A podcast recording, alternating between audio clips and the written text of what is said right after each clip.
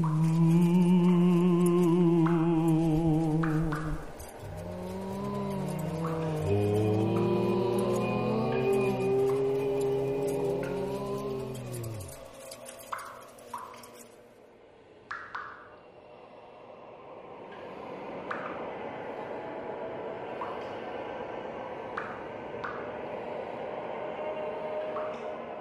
Oi, gente, tô aqui hoje para mostrar para vocês, meninas, uma coisa super legal que me mandaram. Vocês vão adorar. É uma câmera vintage, me dá até uma nostalgia, sabe? Meu ex-ex-boy, quando eu era viva, tinha uma tipo essa. A gente tirava umas fotos com ela que eram maravilhinhas. Qualquer dia eu mostro para vocês. Não vem me falar que parece foto de casa de vô, porque na época sentadinha e séria seria o máximo. A gente até fez umas fotos mais ousadas, mas essas eu não vou mostrar para vocês, o que é uma pena, porque minhas pernas eram maravilhosas. Pena que fantasma não tem perna. Mas olha aqui a câmera, gente, conservadíssimo.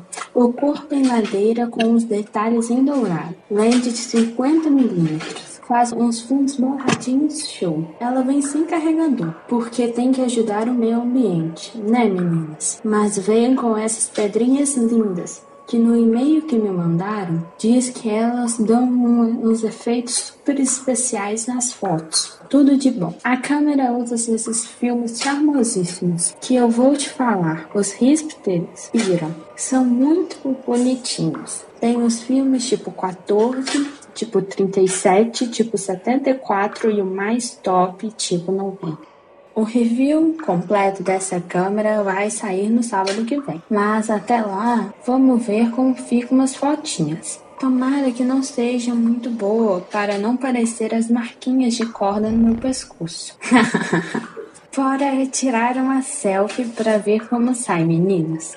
Aí não é tão prática quanto o iPhone, mas esse charme é tudo, né? Vamos lá, no 3, fazendo piquinho. Um, dois, três.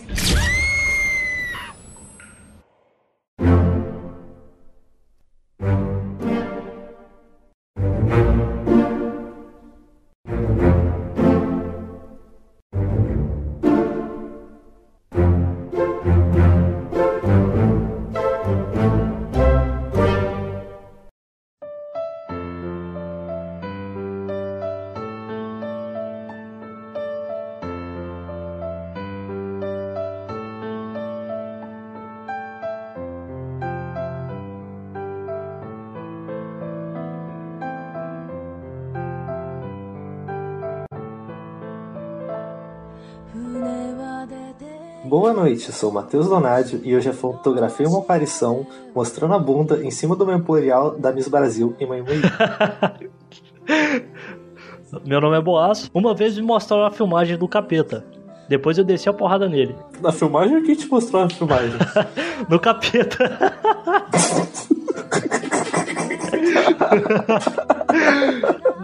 Cara. Pois então, nobres ouvintes, estamos aqui reunidos mais uma vez para falar de um clássico do PlayStation 2, Fatal Frame. Exatamente. Um joguinho japonês de exorcizar fantasmas com uma câmera fotográfica obsoleta. Sim, cara. Coisa todo mundo faz aí no final de semana, né?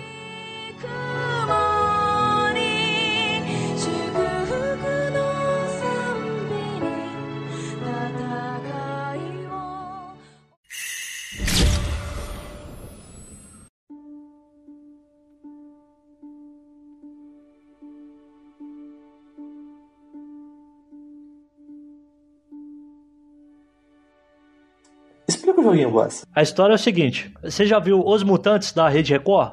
Não, eu não vi, Boss. Então, desculpa. tem uma novela, cara, que o X-Men copiou, tá ligado? Chama Os Mutantes da Rede Record. Esse cara que produziu essa novela depois de fazer é, essa obra de arte sobre super-heróis e sobre mutantes, ele resolveu falar, fazer sobre assombração. Aí ele ouviu uma história de uma mansão mal assombrada, de uns bagulho muito bizarro aí que a galera fazia, irmão. Uns, uns fetiches de corda, uns trem esquisito.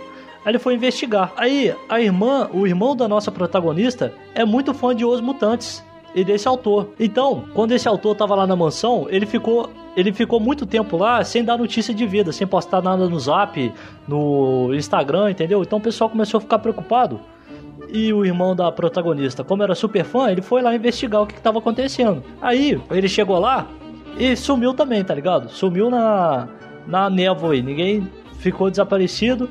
Aí a irmã dele, que é uma menor saia, uma menor de idade, ela resolveu pegar, vestiu uma mini saia, pegar uma lanterna e ir pra porra da mansão, tá ligado? Aí chegando lá, ela não encontra o irmão dela, só encontra a câmera que tinha levado para tirar uma selfie com, com o cara do Mutantes e começa a nossa aventura, entendeu? Só que a gente vai descobrir que essa mansão é cheia de, de capirotagem, mano, de, de, do cramunhão, tá ligado? Mochila de criança e essas coisas do capeta, tirando foto. Do capeta japonês. Capeta japonês. E é exatamente sobre isso que é o jogo. é, é exatamente isso. Foda. Agora, a gente vai entrar naquele nosso quadro tradicional, ficha técnica da Wikipedia. Olha, importantíssimo. Vamos lá. Fatal Frame, ou Project Zero, foi desenvolvido pela Koei Tecmo. Então, Matheus, calma. O Fatal Frame Project Zero. Só que parece que Sim. essa foi a versão da Europa, mas parece que tem alguma coisa de baseado em história real, based on the real history, sei lá, uma parada assim. Tem outro nome pra esse jogo, não tem? Uma parada assim? Ou eu tô viajando? Não, Fatal Frame 1 chama Fatal Frame 1 ou Project Zero, só isso. Pô, mano, eu vi uma parada assim. Ou então Zero no Japão. Calma lá. Pô, eu devo estar tá viajando então, mano. Eu vi uma parada de baseado em fatos reais em algum lugar, mano. Olha, eu, pelo menos no jogo, eu não vi nada disso. Não, não. também não. Mas a gente jogou a versão Zero na Europa. Pera. Ah, sim. Fatal Frame ou Zero. No, no Japão é só Zero. Ah, entendi. Eu tô Sim. viajando então. Fatal Frame é nos Estados Unidos. É. Pode até cortar essa porra aí. Diga-se de passagem, Fatal Frame é um nome muito melhor do que Projeto Zero. Sim, com certeza. Mas então, desenvolvido e distribuído pela Koei Tecmo, uh, criado por Makoto Shibata e Keisuke Kikuchi, e foi lançado para PlayStation 2, Nintendo 3DS, Wii, Wii U e Xbox. Original. Aquele que eu nunca vi. E provavelmente nunca verei. Exatamente. Parece que a melhor versão, cara, é o do Xbox. Parece que ele roda mais liso. Eu posso estar viajando também. Pelo que eu vi das imagens, ele tem uma resolução melhorzinha. Parece mais bonito. É, cara, acho que Xbox pro o original pro brasileiro é uma parada meio obscura, né, velho? Eu acho que todo mundo que eu conheço teve o PS2. Sério, eu acho que eu nunca conheci ninguém que teve Xbox original, velho. Eu só fui descobrir que tinha um Xbox antes do 360 quando lançou o One. Sim, mano, eu também acho que foi por aí, pô. A gente realmente não teve contato, né, cara? O PS2 dominou o, o Brasil. É claro, dava pra piratear lindamente aquele negócio. Sim, sim. Importantíssimo. Até hoje é um carro-chefe na, nas lojinhas de eletrônicas desse país. E olha que nem produz mais PS2. É, cara, pois é. Mas ainda vende. Vende jogo ainda. Vende. Vende os DVD. Pirata, mas vende. 3 por 10. Até hoje, 3 por 10 nunca mudou o preço. Porra, velho, vou, vou falar, vou acusar o golpe aqui, mano. Teve uma vez. Teve uma vez, não? O quê? Uma lojinha aqui perto de casa, meu irmão, era, era, era um corredorzinho, tá ligado? Não cabia uma pessoa em pé direito, tá ligado? E nessa lojinha, velho, tinha uma caixa que, era, que eram os jogos de PS2 de 2 reais. Que era a caixa de jogo que ninguém queria comprar. Sabe o que, que eu achei nela, mano? O quê? Final Fantasy. É, Final Fantasy X-2 e Ico, mano. Ninguém queria comprar? Ninguém queria comprar, tá ligado? Olha que viagem, cara. Tipo. Tudo bem que Final Fantasy não é bom pra de se comprar, mas Ico é bom. Não, tudo bem, cara. Mas, tipo, Final Fantasy tem um peso, tá ligado? E o 10-2 não é ruim de tudo, velho. E, e Ico, Ico é do Peru, tá ligado? Então a galera do PS2 realmente só comprava Bomba Pet e GTA San Andreas com, com mod brasileiro, tá ligado? E sei lá, Call of Duty, mano. E no máximo God of War. É, cara, que viagem, né, mano? Doideira. E o foda é que, tipo, não era nem uma parada, nossa, eu não joguei esse jogo antes porque era super inacessível. Não, pô, porque os caras queriam jogar jogo ruim mesmo, tá ligado? Queria jogar FIFA. Não, calma, God of War. Esses jogos não são ruins, são jogos bons. Só que tem muito mais coisa além deles. FIFA, meu irmão. FIFA? Sim. Mas, pô. Ah, sei lá, tem gente que gosta, eu nunca aprendi a jogar. Mano, futebol, mano. Futebol. Futebol, pô. Enfim, tava lá, nessa caixinha de dois contos. Foda, bons tempos, cara. Bons tempos. Então, Matheus, é um jogo de terror. Na verdade, um J-Horror. Não é a parada assim? Não, acho que é só Survival Horror. Porque Survival. qual que é a diferença dele pro Resident Evil clássico? Não faço a mínima ideia, não joguei. Então, é bem parecido. Não, não acho que seja um horror japonês, assim. Se bem que é um horror japonês, assim, mas É um survival horror. E é bem característico japonês, pô. Sim, é completamente japonês. Tem até uma parte que se você não souber japonês, você fica uma hora agarrado. Opa, Aquela parte do, do puzzle do reloginho de abrir a porta, que tem os números. é só que eles são em japonês. Mas você sabe que tem um documento pra. Tinha um documento. Eu sei que tem um documento, mas eu não sabia ler aquele reloginho. Eu não sabia se era pra direita ou pra esquerda que aquilo rodava e onde começava. Então, é, no começo eu tava. Eu, confi- eu ti- tirei uma foto desse documento e tava olhando no meu celular. Depois eu percebi que tá, tava na ordem, tá ligado? Começava no zero, o primeiro era zero. Aí pra esquerda 1, pra esquerda 2, pra esquerda 3, 4, 5, 6, 7, 8, 9, 10. Aí eu já decorei isso e dá- depois eu nunca mais olhei. Então, da primeira vez que eu descobri foi lindo, mas eu demorei meia hora pra descobrir que rodava pra esquerda. Eu tava começando a tentar de baixo pra cima, da esquerda pra direita, começando a partir da 90 graus à esquerda. Foi a última coisa que eu tentei. É porque começa do zero. Então, mas eu não sabia onde é que tava o zero. Mas por que, que você não confi... por que, que você não conferiu o documento, porra? Não, o documento eu sabia, eu não sabia ler o reloginho. Mas não. Então, tipo assim, o documento tinha todos os números, cara, que tava lá na parada. Era só você olhar um e outro. Sim, mas o reloginho não tinha número, tinha ideograma japonês. Então, pô, mas tinha um número japonês no documento, caralho. Não tinha o número japonês do documento. Claro que tinha, mano. Não tinha. Não, calma. Pra fazer o puzzle, cada puzzle do relógio tinha um documento falando os números que você precisa colocar. E tinha outro documento traduzindo os números japoneses pro, pro, pro número normal. Acho que eu não encontrei esse documento. Tá que o pariu, bicho. Tá bom. Cara, eu não vou nem te xingar porque eu fiz uma cagada muito maior nesse jogo, mano. E a gente vai chegar lá ainda.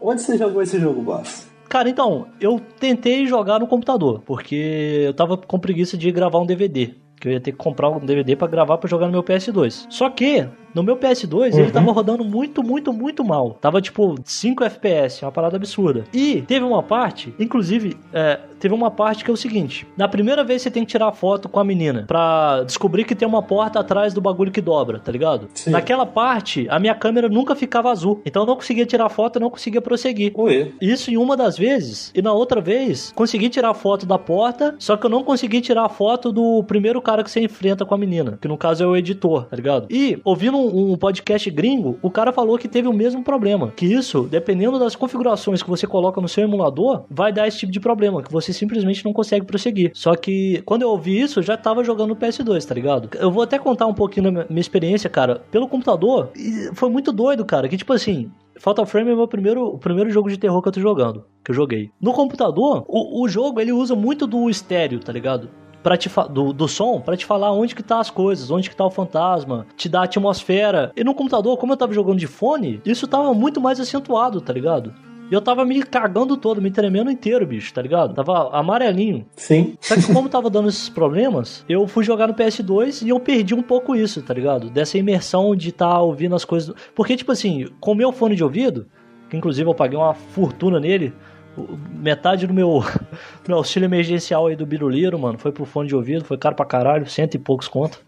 Você sabe realmente o que fazer com seu auxílio emergencial. Você tá de parabéns. Exatamente. Então, é, quando eu fui pro PS2, eu não, ti, não tinha mais essa parada, mano. E, olha que caganeira, cara. No meu PS2, eu já até falei isso com você antes. Os meus PS2, eu já tive um PS2 antes, Slim, e eu tenho outro PS2 agora, porque aquele foi roubado. Eu tenho, eu comprei um novo usado, um novo usado, Slim também, e os dois dão o mesmo tipo de problema, cara. Não com Fatal Frame especificamente, porque o outro, na outra vez eu não tinha jogado Fatal Frame. Só que em algumas cutscenes gravadas, tá ligado? Não com o modelo de jogo, mas aquele MP4zão mesmo da massa, tá ligado? Que roda uma cutscene, uma cena de anime. Eu acho que rolava isso muito no Dragon Ball Budokai Tenkaichi 3, tá ligado? Alguns jogos eu não conseguia rodar ah, um arquivo de, de vídeo que tava salvo no, no jogo. E eu tive esse problema com Fatal Frame agora, cara. Todo, é, só com as cenas gravadas de videozinho em preto e branco, tá ligado? Porque algumas cutscenes são feitas com, com o, o próprio modelo da personagem, tá ligado? Com o próprio modelo de fantasma. é, e não é um,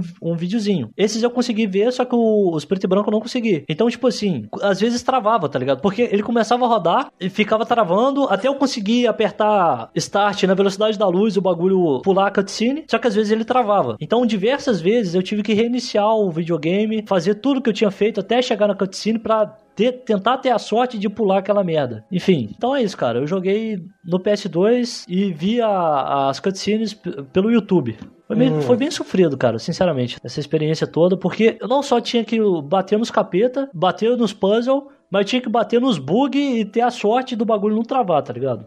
Isso foi bem triste, velho. Eu tive uma experiência menos traumática que a sua, bom. Como é que foi? Mas ainda assim não foi uma coisa assim. Eu tava planejando no começo jogar no PS2. Uhum. Só que aí eu olhei pro meu PS2 e pensei, nossa, quanto cabo. Vou ter que ligar esse troço numa televisão de 4K, que é disputada pela família inteira. Ou ter que buscar uma televisão de 28 polegadas, botar em cima da minha mesa e equilibrar tudo nela, porque é uma televisão de 28 polegadas. Eu confio minha mesa inteira. Aí eu pensei, vou usar o emulador. E isso foi uma ótima ideia, usar o emulador. Até que chegou o último chefão do jogo e quando eu apertava para abrir a câmera, crachava. Caramba. Sim, eu tive de tentar matar o, chef... o último chefão umas 20 vezes, porque dependendo da hora que você apertava para abrir a câmera, dava algum bug e crashava tudo. Que isso, cara. É, realmente. Mas fora isso, foi tranquilo. Realmente, cara, a gente teve um. Teve uma jogatina meio sofrida, então. Provavelmente era o, um demônio japonês encarnado no joguinho tentando impedir a gente de prosseguir. Certamente. é, cara, mas é isso. Tipo assim, é, cara, faz parte. Eu já tinha passado por, por, esse tipo de coisa com, com PS2 antes, tá ligado? E eu descobri que meu computador simplesmente não roda um emulador de PS2. Que é engraçado, cara. Tipo assim, o PS2 ele tem 32 de memória RAM. 32 megas? 32 o que de memória RAM? 32 megas. Só tem 32 megas? 32 megas. Caramba, 32 megas. 32 megas. Só tem 32 megas? 32 megas. Caramba, 32 megas. 32 megas. 3 reais. Só tem 32 megas? 3 reais. 32 megas. 3 reais. Caramba, 32 megas. 32 megas. Só que no que consiste a emulação? Quando você está emulando um jogo de Super Nintendo, você não está simplesmente executando, executando o EXE, tá ligado? A sua máquina tá tendo trabalho por via de software simular a arquitetura e o hardware do Super Nintendo, tá ligado? Então não é só códigozinho que ele tá executando. Na verdade é, só que para ele conseguir executar isso, ele tem que simular uma peça de hardware. E isso consome muito. Por isso que, por exemplo, provavelmente vai ser muito mais difícil você conseguir emular um PS5, porque seu PC pode ter o dobro de de tudo quanto é tipo de configuração que ele tem. Só que mesmo assim, essa parada de simular arquitetura via software, eu acho que, que capa bonito, tá ligado? Então vai ficar muito difícil. Eu acho que até hoje, rodar PS3 pelo computador é meio, meio é bem sofrido. Então, eu acho. Eu tentei emular PS2 muito tempo atrás e não deu muito certo. E agora eu descobri que meu computador é plenamente capaz de fazer isso, que vai me libertar para jogar vários joguinhos que eu tava com muita preguiça de ligar o PlayStation 2. Então, eu acho que se você esperar uns 5 aninhos, vai ter emulação de tudo. Principalmente com essas placas novas, bonitas, que faz não sei o que da série. Já tá o que? Na série, tri, na série 3000 da GTX? Aquela coisa linda, maravilhosa, que eu nunca vou comprar porque é caro. Cara, 5 aninhos, mas o PS2 é de, de 99, né? É de 99, mas já existe emulação de PS2 há bastante tempo. Certamente. Mas eu acho que vai dar de boa pra, pra emular as coisas. Só esperar o hardware ficar potente e os programadores lapidarem a emulação. Com certeza. Mas até lá, a gente tem Atari, Nintendo, Super Nintendo, PS1 e PS2 para jogar feliz. Sim. E os equivalentes da, da, da, da geração, né? Os da Sega, os da, do Xbox, os do Nintendo. Não, só esses mesmos porque eles são mais legais mesmo. É, não, ter a gente tem os outros, pô. eu sei, só tô brincando. Atari nem é tão legal assim, pô.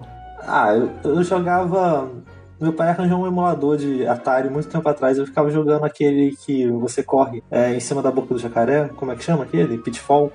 Não manjo. É. Atari. Pitfall era legal. Atari eu acho que só joguei o Space Invaders, que é muito massa. Esse eu não joguei. É muito maneiro. Eu só joguei Pitfall. Enfim.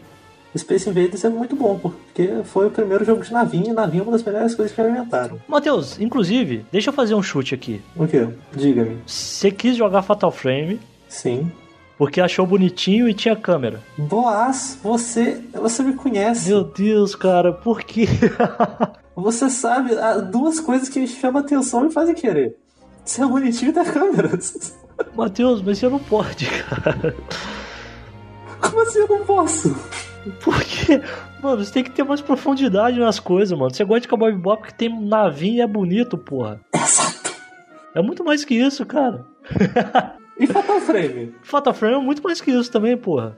Eu, eu, como é que eu ia saber isso antes de jogar? Nossa, mano. Putz, grila. Eu só tinha visto Fatal Frame antes de um, um youtuber muito tempo atrás, que eu acho que hoje nem mais faz vídeo, chamado Player Barbie.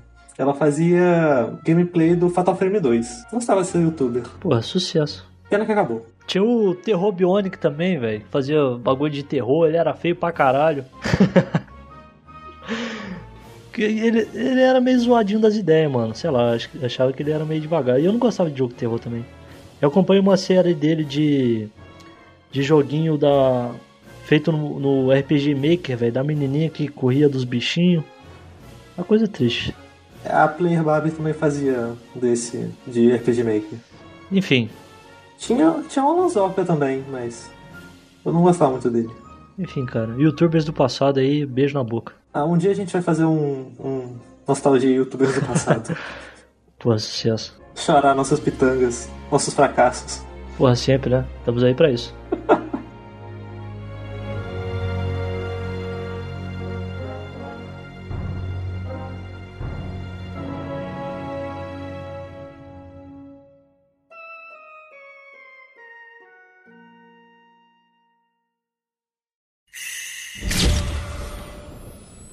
Nós dois jogamos com a tradução feita por fãs, Boas. Exatamente, Matheus. E uma tradução muito boa feita por fãs. Toda bonitinha. Sim, sim.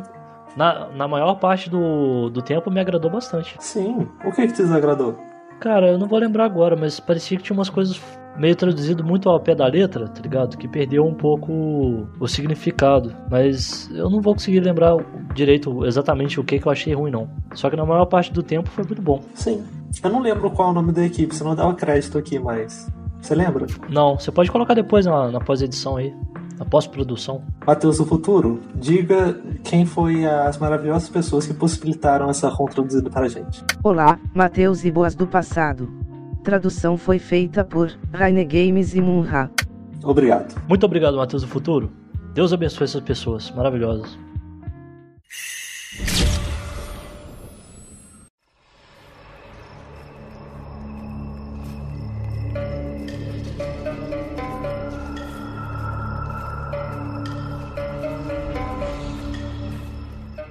O jogo é sobre histórias de fantasma, Boas. Isso. mas especificamente as histórias de fantasma japonesas, que, que tem um toque tem um toque especial. Além deles pegarem a coisa tradicional do espírito atormentado que vem puxar seu pé e matar toda a sua família, eles dão toques de, de contemporaneidade. Não é aquele espírito malvado que vai vir num livro velho, embolorado, que, que você achou numa biblioteca esquecida, provavelmente veio da Mesopotâmia. É um fantasma que sabe usar as novas tecnologias, tipo a Samara, que sabe usar o telefone e o videocassete. Exatamente. E no caso do Fatal Frame, são fantasmas que podem ser exorcizados com o poder de uma câmera vintage. Os. Como é que é o nome daquele povo? Os hiptespiram. Os hipsters. Os hipsters. Hipsters. Hipsters. Hipsters. Hipsters. Os hipsters. Piram. Piram. Soda. Ai, ai. Hoje em dia existe muito dessas historinhas e a gente até falou nos programas passados de uma delas que era a Momo, o fantasma que invadiu o vídeo do YouTube e ensinou as crianças a se suicidarem. Sim, exatamente. Que é bem nesse caminho. É, cara, tecnologia. Sim, por que os fantasmas ficariam presos no passado, usando aquelas roupas antigas e fingindo que são Napoleão? Não, eles também usam smartphone agora. Exatamente. Tem, tem até um filme de terror que lançou um, dia desses de, de um fantasma que te mata pelo Skype. Ah, é verdade, cara. Eu lembro disso. Eu nunca vi, mas. Eu também não. Tá aí pra você quiser. É, cara. É que faz mais sentido, né? Essa parada assim, que a, que a gente tem que adaptar a nossa realidade, entendeu? Os gêneros. Sim, que fica, fica meio estranho se a gente não, não levar as coisas para o nosso contexto atual. E olha só o tanto de ideia nova que já dá pra botar de fantasma pra te assustar envolvendo as tecnologias. Sim, cara. Imagina você que depende exclusivamente do celular para viver, praticamente, nos dias atuais, tem um fantasma que vai lá e fica mexendo nas suas mensagens. Sim. Esse fantasma pode ser um hacker, que já é um grande medo, mas imagina um hacker fantasma. Cara, muito do medo vem dessa parada, tipo assim, é, isso, esse aqui é o meu ambiente seguro.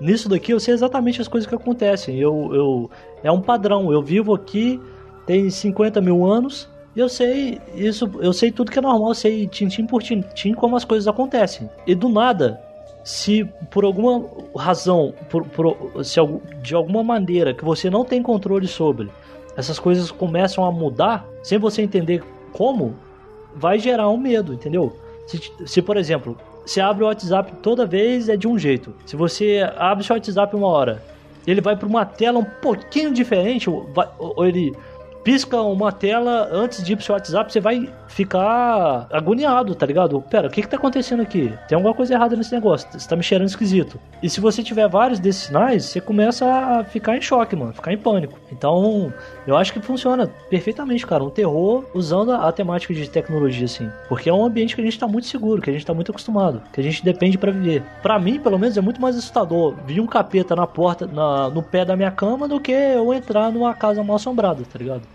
Porque para mim, a minha cama é um lugar seguro. E se isso quebrar, eu não tenho mais para onde correr, entendeu? Mas não é assim tão ruim. O capeta já fez isso comigo e eu tô aqui hoje. Tô bem. É verdade. Eu já quebrei na porrada também. Depois, é, realmente, tá tudo certo. V vamos contar essas histórias, Márcio? Pô, mano, vamos. Então, é o seguinte. Quando. Vou começar por mim aqui, que eu já tô falando mesmo, só porra. Vai lá, você adora falar. não seja prolixo, por favor. Talvez. Talvez. Cara, eu morava, eu morava num lugar, isso tem uns 14 anos. Uma vez eu sonhei que a equipe do Domingo Legal, entendeu? A equipe do Gugu tava na minha casa filmando alguma coisa, correto? Correto. Quando eles me mostraram, eh, tinha uma televisão, eles me mostraram uma coisa muito preocupados. Mostraram uma parada que, que tava passando na televisão. Nessa televisão tava passando o programa do Gugu. Boa tarde, amigos de todo só que do nada apareceu um capeta no palco. Era um capeta branco, tipo de 1,10m, 1,20m, super enrugado, tá ligado? Super enrugado, tipo um bulldog. bulldog. Sim. Ele apareceu no programa lá do Gugu, ele atravessou correndo o palanque inteiro, tá ligado? Aí quando eu tirei o olhar da televisão e olhei pra porta, ele tava lá na porta e ele veio correndo. Mas sabe, tipo, o, Pega um desenho antigo, tipo Pica-Pau ou Tom e Jerry, que o desenho é 2D e quando tem uma câmera em primeira pessoa do, perso do de um personagem vindo correndo para cima do, da câmera, ele corre, tipo, super rápido, tá ligado? Ele vai crescendo, vai ficando uma parada bizarra. Sim. Então, ele colou em mim em meio segundo. Aí, cara, comecei a quebrar e dar uma porrada, né, mano? Começamos a se bater lá. Eu e o capeta. Um, é, cinco minutos sem perder a amizade. Aí, mano, eu, eu tava lá. E, tipo assim, eu tava sonhando, né, mano? Então, eu tava lá quebrando ele na porrada, só que eu tava ficando muito cansado, muito cansado. Parecia que ele tava sugando minha energia vital, tá ligado? Parecia que eu tava ficando super fraco. Só que é porque na cidade que eu morava fazia muito frio, eu tava com 50 cobertas, tá ligado? Então eu tava, na vida real, eu tava batendo nas cobertas super pesadas e tava ficando muito cansado. Então eu tava perdendo a luta na, na briga, tá ligado? No sonho. Aí, cara, eu, como um, um bom cabeçudinho, crente, que na época eu era, eu resolvi no sonho ajoelhar na beirada da cama e orar, mano. Olha que fantástico. Ajoelhei, mano, na beirada da cama, comecei a orar, mano. Só ouvi o grito do capeta assim, ó. Aí acabou o sonho. Eu, eu, ganhei, eu ganhei do capeta. Quase. Você perdeu na porrada, mas ganhou na oração. Ganhei na oração, porra. Santidade. Olha isso, cara. Muito foda, mano. Crítica social foda. Ai, ai. Mas, cara, sério, essa história me assombrou por. Esse sonho me assombrou por, pô, sei lá, mano. Pelo menos uns 10 anos eu fiquei cagado desse trem, mano. E, tipo, o bicho era muito feio, mano. Tanto que até hoje eu não esqueci dessa merda. Eu tenho uma história parecida, só que não. Ah. Aconteceu, tipo, ano passado. Eu estava deitadinho na minha cama de bruços, pronto para dormir. Quando de repente eu sinto que dormi, mas não dormi. Então eu sinto um peso nas minhas costas, alguma coisa muito pesada. E, e eu sinto essa coisa segurando minha cabeça e levantando ela e chegando muito pertinho, muito pertinho do meu ouvido. Então a coisa sussurrou e disse: Ela não te ama. Essa história. E ficou ali segurando por algum tempo. Hum. Até que eu dormi. Puta merda, cara. Foda, velho. Eu lembro de você me contando isso. Uhum. Ela não te ama. Ela não te ama, cara. O problema é que o capeta não disse quem é ela. Então eu fiquei. Eu fiquei é, paranoico, pensando em todas as elas que eu tinha em volta de mim pra saber quem, quem que era a Megera. Caramba. Até hoje eu não descobri. Caramba, cara. Fica aí o um mistério.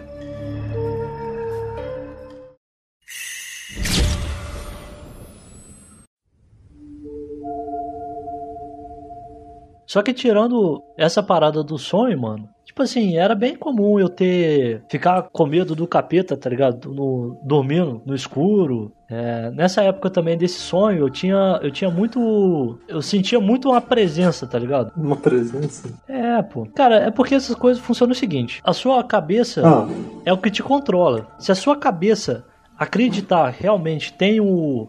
Não pensa no capeta, senão ele aparece. Aí você pensa no capeta e ele tá atrás de você. Sua cabeça acreditar de verdade nisso, ela não tá acreditando nisso. Realmente tem um capeta nas suas costas, tá ligado? Porque ela que te controla. Ela que interpreta os seus sensos. Então, quando a sua mente acredita, essa parada existe de verdade. A pessoa que é esquizofrênica, ela não acha que tá ouvindo alguém falar com ela. Ela tá ouvindo alguém falar com ela, ponto, tá ligado? Não tem tipo, será que isso é. se você fizer uma tomografia no cérebro dela, vai acusar que ela tá ouvindo. Não tomografia, né, cara? Eu acho que é. É outro nome. Eletro... Acho que é eletrocardiograma. Cefalograma? Não, cardiograma é de coração, porra. Cardiograma não, tem que ser um encefalograma. Isso é, enfim. Então ela realmente tá ouvindo a parada, tá ligado? A sua percepção de realidade nada mais é que os seus sensos interpretados pela, pelo seu cérebro. Então, cara, se alguém falar, pô, eu vi o capeta, não quer. É, grande chance é verdade, tá ligado? Porque pra ela, ela realmente viu o capeta. E não tem, tipo, eu acho que eu vi o capeta. Ela viu o capeta porque a cabeça dela acredita que ela viu o capeta. Eu, por exemplo, já vi pelo menos umas três vezes por ano, mas. Sim, cara, eu, eu- mesmo depois de velho, de adolescente, assim, eu, eu, eu costumava, tá ligado? Ficar com medo do escuro, de dormir e ficava sentindo alguma coisa. Eu não tenho mais medo de escuro, de, de, de lugares apertados, essas coisas estranhas. Mas, de vez em quando, acontece do capeta aparecer. É minha culpa? Não é. É, cara. Mas ele aparece. Eu acho que a gente já tá amigo de tanto que ele me visita. Cara, é, uma parada que costumava me deixar bastante seguro era a Ayla, a minha gatinha, tá ligado?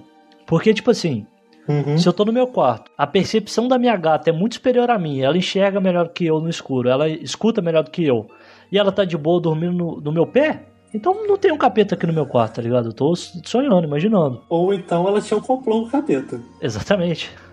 Pode ser também. Fazer vista grossa, né, porra?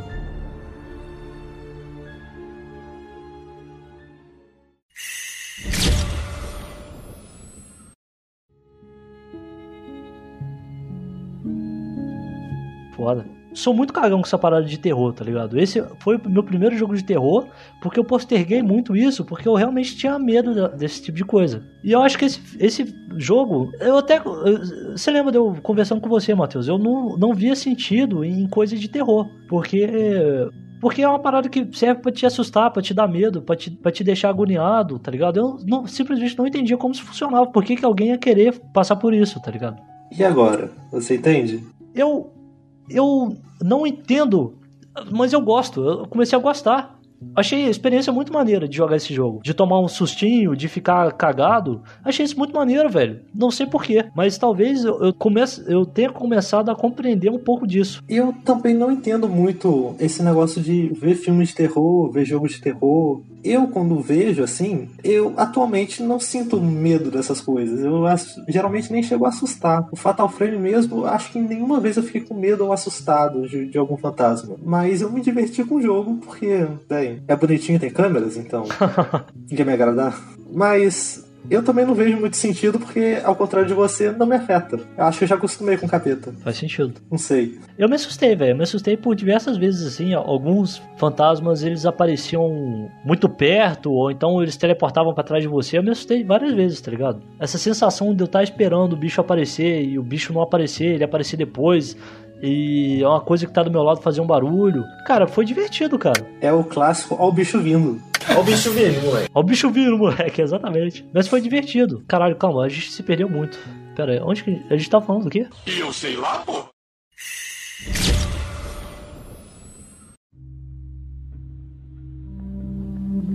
Essa parada que você sentiu sentado em cima das suas costas, cara, tem. eh, Eles descreviam isso desde muito antigamente. Tem várias pinturas eh, medievais Sim, do cara deitado com o capeta nas costas dele, tá ligado? sim, tem, tem várias. Tem aquela muito famosa chamada Nightmare, que é o capeta que parece uma criança sentado em cima da mulher e um cavalo olhando pra ela. É, pode crer. Então, cara, é porque a gente tem não entende como a coisa funciona e a gente dá uma, um, uma explicação fantástica para aquele tipo de coisa, porque ela precisa ter uma explicação. É muito comum atribuir esses eventos a súcubos ou ícubos, ou então outros tipos de encostos ou demônios que estão ali. No folclore brasileiro tem até a figura da pisadeira, que é exatamente uma mulher gigante com pés que senta em cima de você enquanto você tá dormindo. Nossa, é meu sonho.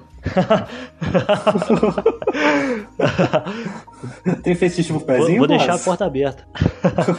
Mas, enfim, esse, esse é um fenômeno, fenômeno biológico que acontece com seres humanos e que desde muito cedo a gente tem registro das pessoas sofrendo esse tipo de coisa e registrando isso é, de acordo com a crença dela. Então é uma parada co- completamente é, explicado pela ciência. Eu não vou saber dar os detalhes agora, mas tem em algum momento do seu sono que meio que você tá lúcido, só que o seu corpo ainda não tá respondendo direito ao seu cérebro. Então quando você tá sentindo esse peso, é porque os seus músculos da- do peito e das costas estão contraídos o seu pulmão tem um pouquinho mais de dificuldade para respirar, para expandir. Então parece que tem alguém te segurando, alguma coisa te apertando. Só que na verdade são os seus músculos contraídos, tá ligado? Uma parada super comum. Porque como você tá parado, você fica imóvel, então você se sente vulnerável. E tem uma parada também, cara, evolutivamente, vamos supor, nossos, nossos antepassados eles viviam na floresta junto com animais selvagens. Os indivíduos que tinham medo do escuro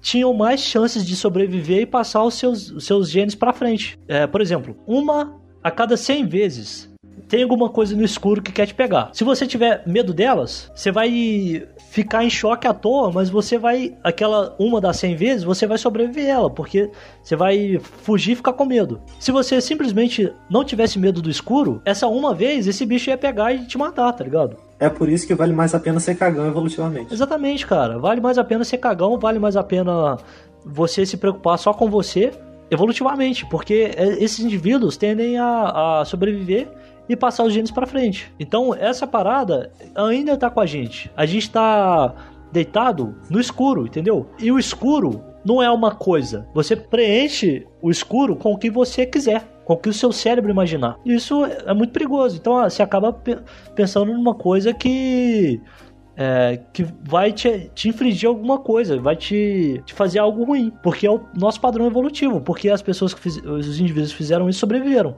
Então isso passou pra gente. Só pra deixar constado, o nome desse fenômeno que aconteceu comigo se chama paralisia do sono ou possessão demoníaca. Sim. Mas se você preferir a versão da paralisia do sono, acontece mais ou menos porque enquanto você está entre o sono e a vigília, como o Boaz explicou, não, o seu cérebro ainda não desligou completamente seu corpo e você ainda pode ter umas alucinaçõezinhas. Sim. Tipo ouvir coisas, ouvir coisas. Sim, cara. Parecido com uma sonambulia, só que preso. Sim, isso é bem comum, cara. Você ficar preso e não conseguir se mexer. É, tem até aquele caso, pô, do Didi Braguinha, que. Pra quem não conhece, é um cara é, muito criativo. Se você tá ouvindo a gente, você conhece ele. É, grande chance. É, é- é garantido. Cara, eu sou fãzaço dele. Ele é muito massa. O cérebro do Didi, ele funciona de uma parada, de um jeito completamente diferente, entendeu? Ele, ele é muito imaginativo. Ele tinha esse, esse problema com aparições, com essas coisas do, do capeta. E ele mesmo propôs uma solução pra cabeça dele de arrumar uma pistola espiritual. Que quando ele sentisse uma presença de alguma coisa, ele ia fazer o, o símbolo de uma pistola com a mão e atirar nessa coisa e essa coisa ia sumir. E tipo assim, isso não é brincadeira. Quando o seu cérebro acredita, essa coisa realmente existe. Então, pra ele, literalmente, essa parada da pistola espiritual funcionava. Isso e funcionava de verdade. Na cabeça dele, ele realmente tava, tinha uma aparição do lado dele, ele, ele pegava a pistola dele, atirava na aparição e ela sumia. E teve uma vez que ele teve alguma coisa parecida com essa paralisia do sonho, viu um capeta, não conseguiu se mexer e acordou arranhado, tá ligado? Como se tivesse vindo o Lúcifer em pessoa aqui, porra, não tem nada pra fazer, vou dar uma arranhada na, na teta do Didi Braguinha porque eu tô à toa, tá ligado? Se você acredita, isso acontece, porque eu tô falando isso pela milésima vez. E essa parada no- do arranhão no peito pode ser simplesmente ele acordou com susto e bateu a mão no, no peito ou nas costas, uma coisa, uma coisa desse tipo, tá ligado? Mas realmente, testemunhas que estavam lá com ele falaram que realmente tinha um arranhado nas costas dele ou no, no peito dele, não lembro. Caramba, se for nas costas dele, é mais complicado, né? Aí é complicado, realmente. É difícil. Vai ver no capeta Aí mesmo, né? Satanás tá, tá fazendo os Pô. direito. Muito bom, cara. é, mas, ah, tipo assim, essas coisas que te assustam tanto, tem uma explicação científica pra isso, entendeu? Se você quiser. Se você quiser não, mas se você tiver uma crença que isso realmente, ah, o próximo Lúcifer, seu filho do capeta, que tava arranhando suas costas, pô, vai na fé, mano. Mas tem, tem uma, uma explicação completamente científica pra isso e lógica. Ou pelo menos uma hipótese. Quando, quando eu sentia esse tipo de coisa, geralmente eu tava bastante vulnerável, tá ligado? Já tive depressão, sou um cara muito ansioso, inseguro. Então minha cabeça, frequentemente, ela tá fora dos eixos, entendeu? E quando esse tipo de coisa acontece, provavelmente é mais fácil de você ter esse tipo de experiência. Então, acho que mais do que procurar um, sei lá, um guru espiritual, mano, procura um psicólogo, tá ligado? Talvez vai te ajudar mais. Por favor, procura um psicólogo. Por gentileza. E foge do guru espiritual. Com todas as suas forças. É, Abraça o capeta e, e procura um psicólogo. sim, cara.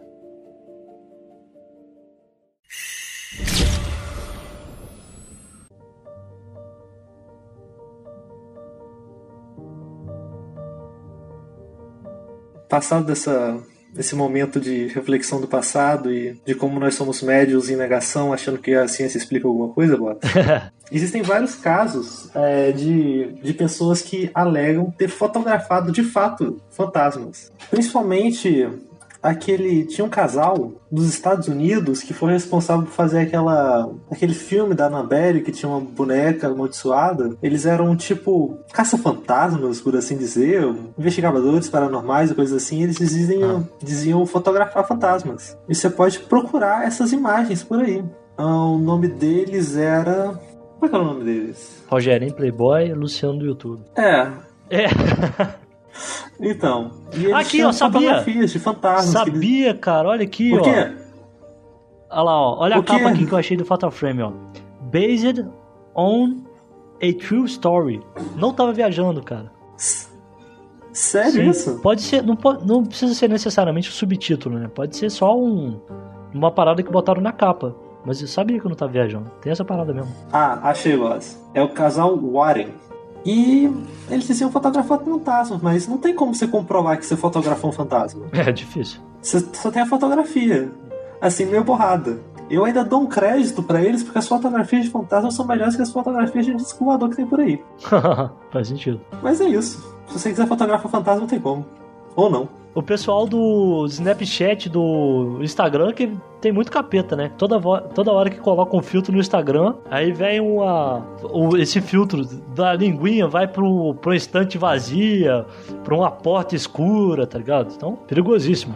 Sim. E hoje em dia tem, tem uns caras no YouTube que fazem. fazem. Não sei se eles acreditam mesmo, se eles. Não, mas eles ficam lá procurando os fantasminhas deles também, tentam gravar pro vídeo. Olha aí. Mas, Ah, se a gente puder dar um conselho, corre disso. Abraça a ciência. é, cara. E também, se você ficar dando munição pra sua cabeça inventar coisas fantásticas que vão te dar medo, cara, pô, é zoado, velho. Por isso também que eu, que eu meio que corro de Sim. filme de terror. Porque eu tenho a cabecinha meio zoada. Meio lelé da cuca. Então se eu ficar dando muita munição pra ela, Putz, Blas. uma hora vai dar ruim. A gente já começou com o Nosferatu e Fatal Frame. O próximo passo, é, pois é. eu não sei qual é, mas vai ter um próximo passo. Chupacu de Goianinha, pô.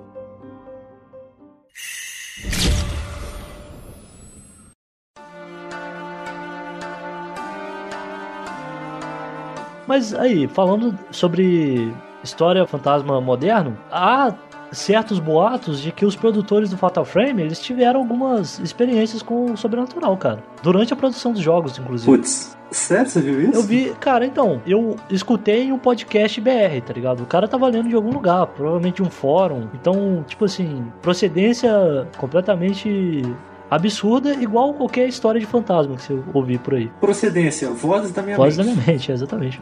Ou vozes da mente de algum maluco de algum fórum anônimo da internet. Gringo. Sim. Gringo. Gringo. O que dá mais É credibilidade. claro. Certamente. Porque lá até os fantasmas falam inglês. É verdade. Inglês, inglês. Os, os fantasmas e os mendigos, pô. País de primeiro mundo, desenvolvidíssimo. Cara, até o mendigo falando inglês Pois é. é, pô. Tem mais alguma coisa a acrescentar, Matheus, nessa temática aqui? Ah, a gente pode falar de vários filmes e, e os jogos que de terror, de fantasmas, que alegam ter tido eventos paranormais no desenvolvimento. Pô, mano, acho que o, Tipo. O único que eu sei dessas paradas é, é aquele filme da. Do Exorcista que geral morreu, tá ligado? Um, dois anos depois de fazer o filme. Ah, tem isso. Aquilo lá foi silêncio, cara. E a atriz que fazia a menina com capeta tá com um problema na coluna até hoje. Até hoje. Não, mas Até fazer hoje. aquela ponte lá é complicada, mano. Ainda mais subir na escada, porra. Tá maluco? Girar a cabeça daquele jeito, Porra. Pô, estraga a coluna. Não, cara, mas sério, fazer ponte é complicado, velho. Se tiver a coluna zoada, nem, nem tente, mano. Haja coluna pra fazer aquilo. O Didi, Realmente. mano, o Didi é brabo demais. Você não sabe o tanto que aquele que, que esse trem é sofrido.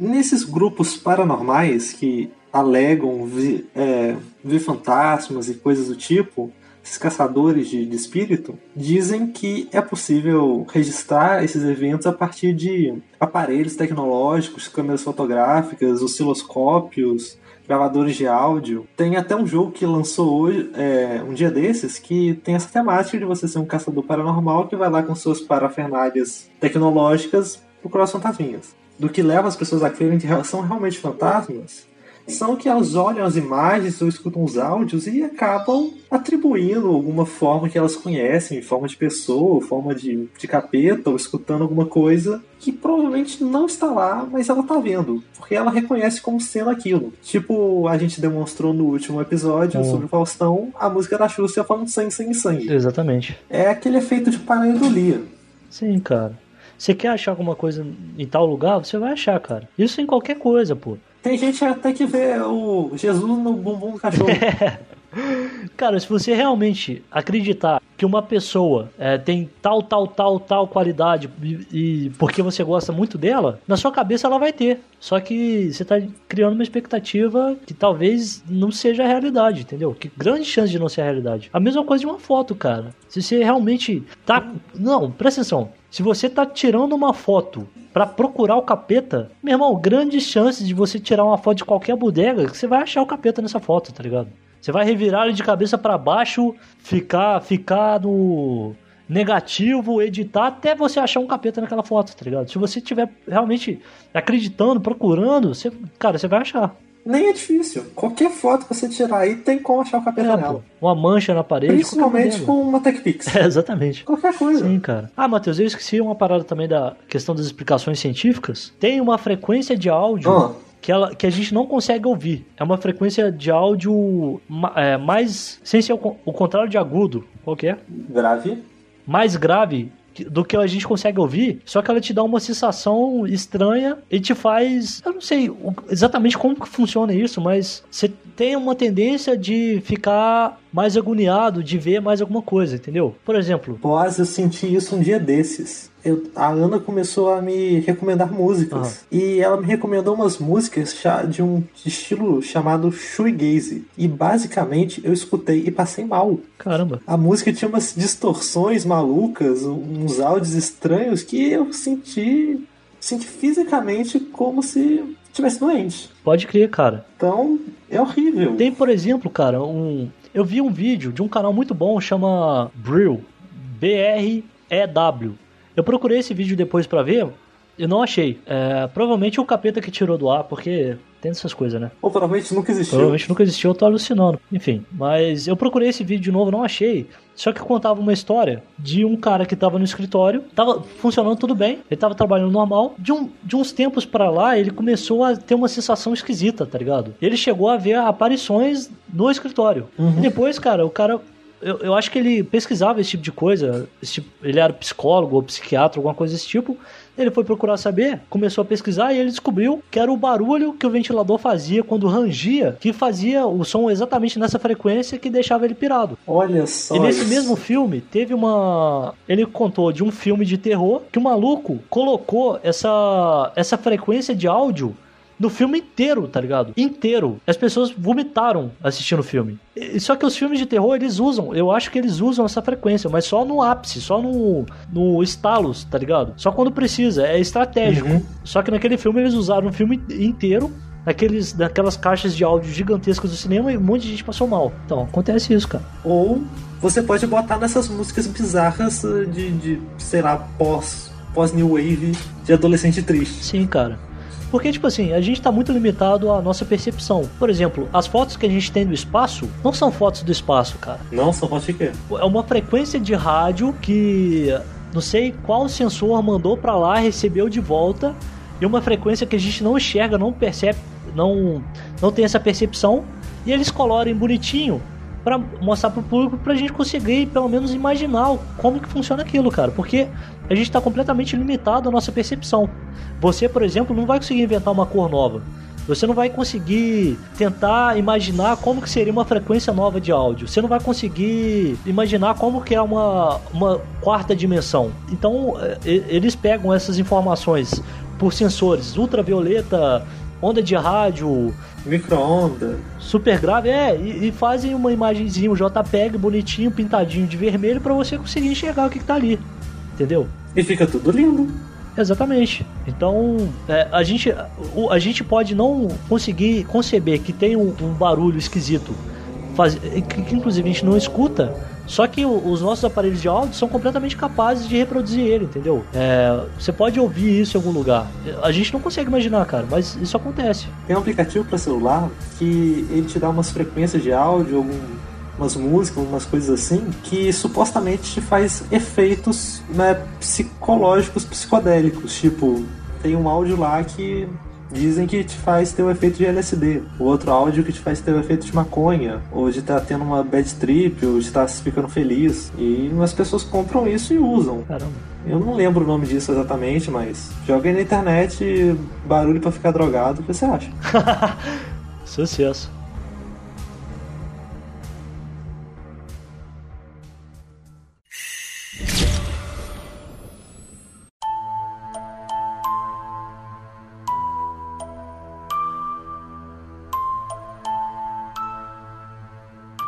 Esse é um jogo da era do PlayStation 2 muito esperado nos primeiros Resident Evil. O sistema de câmera é aquela câmera fixa que fica num ponto da sala e o seu personagem vai andando, tipo um tanque de guerra, pelo ambiente e a partir de certo ponto troca a câmera e continua seguindo. Você não é igual aos jogos hoje em dia que você fica com a câmera atrás do personagem e pode girar ela para onde você quiser. Sim. E isso te dá meio que uma agonia que você não sabe o que tá vindo à sua frente. Você tá andando sem saber exatamente para onde e nem o que você vai encontrar. Pode ser aquele item que você tava precisando, ou pode ser o chupacu de goianinha.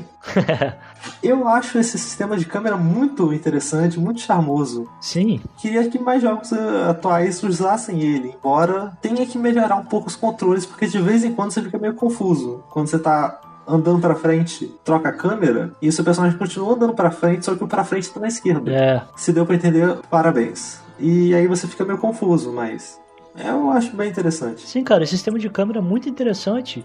Algumas das vezes você tá passando num lugar e você tem uma visão como se você estivesse sendo observado. Sabe, a câmera tá num lugar Sim. sugestivo, como se tivesse alguém te observando, ou como se você fosse um fantasma.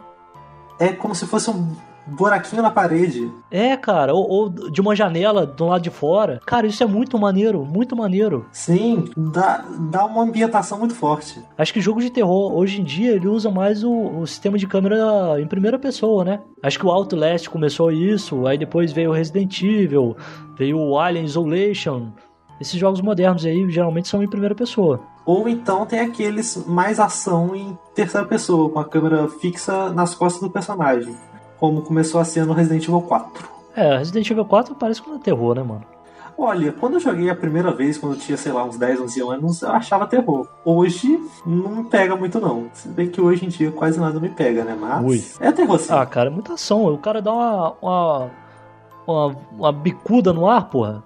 É, realmente, ele dá. Se você der um tiro na cabeça do zumbi, você pode dar um chutão nele depois. Pois é, pô. Legal. É Ação, ação. Enfim, é, então é isso. Bem interessante esse Sim. sistema de câmera. Tipo, de verdade mesmo. E sabe, sabe um jogo que copia esse sistema de câmera, cara? Qual? Final Fantasy é, 10-2. Acho que o 10, o 10 também. Que ele tem essa. Caramba, mas ele já é da época.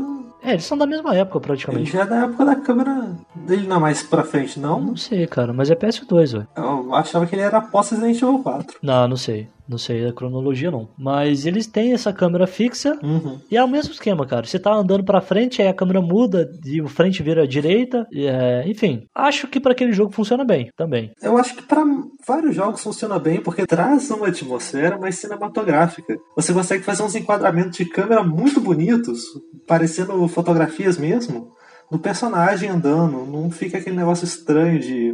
Sei lá, como se você estivesse andando atrás de uma pessoa. Isso funciona muito bem porque o Final Fantasy X e o o X-2, diferente do Final Fantasy XII, ele não é tão mundo aberto assim. Ele é bastante linear. Se você tiver esse tipo de câmera, você consegue focar nas coisas e deixar as coisas mais bonitas. Porque, por exemplo, o cara não vai conseguir é, pegar o analógico direito, olhar todos os cantos da parede e ver uma textura bugada. Uma coisa feia. Você tem mais controle. Você mostra pro, pro jogador o que você quer mostrar pra ele. Diferente do Shadow of the Colossus, que tem que ser bonito em absolutamente tudo. Porque você vai, vai mexer a câmera até nas cutscenes. Então é um jeito barato de você fazer uma coisa bonita, cara. Barato no sentido de ter menos trabalho. Sim, mas o Shadow of the Colossus tem uma- uns esquemas de câmera muito inteligentes também. Ele tem esse negócio também de você poder mudar a câmera, mexer ela para qualquer direção, só que ele também, em determinados momentos, deixa uma câmera fixa é, de um jeito enquadrado, do jeito que o desenvolvedor quer que você veja. Tipo, quando você está cavalgando, a câmera se afasta e o cavalo fica posicionado em um dos pontos da regra de três fazendo um enquadramento muito harmônico daquela paisagem enorme desolada com seu cavalinho indo. Uhum. E nesse momento você não pode mover muito a câmera, ele move para você fazendo a melhor forma possível para aquela, aquele percurso ficar bonito. Sim. Que é tipo uma junção desses dois mundos, só que atualmente eu não tenho visto muito isso. É, cara, eu não jogo o jogo atual, mas é uma técnica bastante interessante pra você usar. Sim. É, você pode dar um enquadramento bonitinho, que você quiser, o ângulo. O Ico também é essa câmera fixa. Eu acho que é mesmo, aham. Sim. É, gente, desenvolvedores, olha só, vou falar pra vocês, voltem a usar a câmera fixa, fica bonito. Eu sei que dá pra fazer coisas legais em terceira pessoa de costas, em primeira pessoa, mas faz enquadramento bonito, faz fotografia. Eu gosto, gosto, gosto. Tem mais gente que gosta, a gente vai ficar feliz.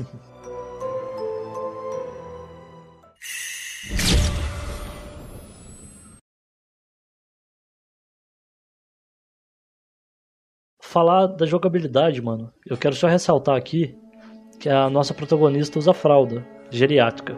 Porque ela anda, Como assim, você? ela anda, cara. Meu, meu irmão, parece que ela tá se cagada, tá cagada. Por quê?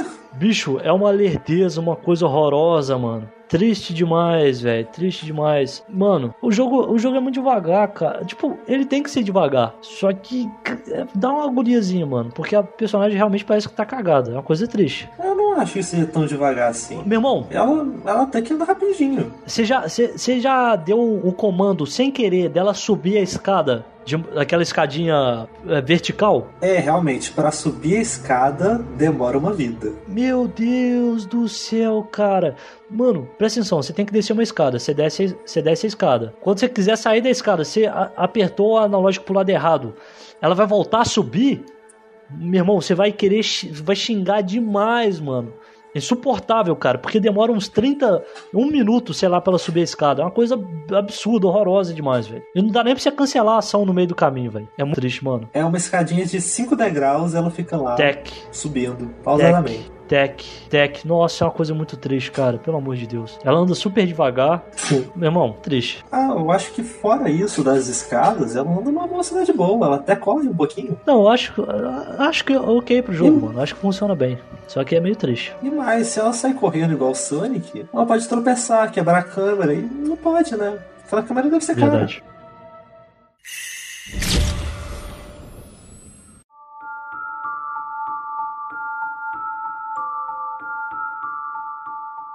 Da jogabilidade da própria câmera do jogo é a câmera obscura, que é a sua arma para lidar com os eventos paranormais que acontecem na mansão. É uma câmera mesmo, daquela, daquele modelo antigo, vintage do Ciptis.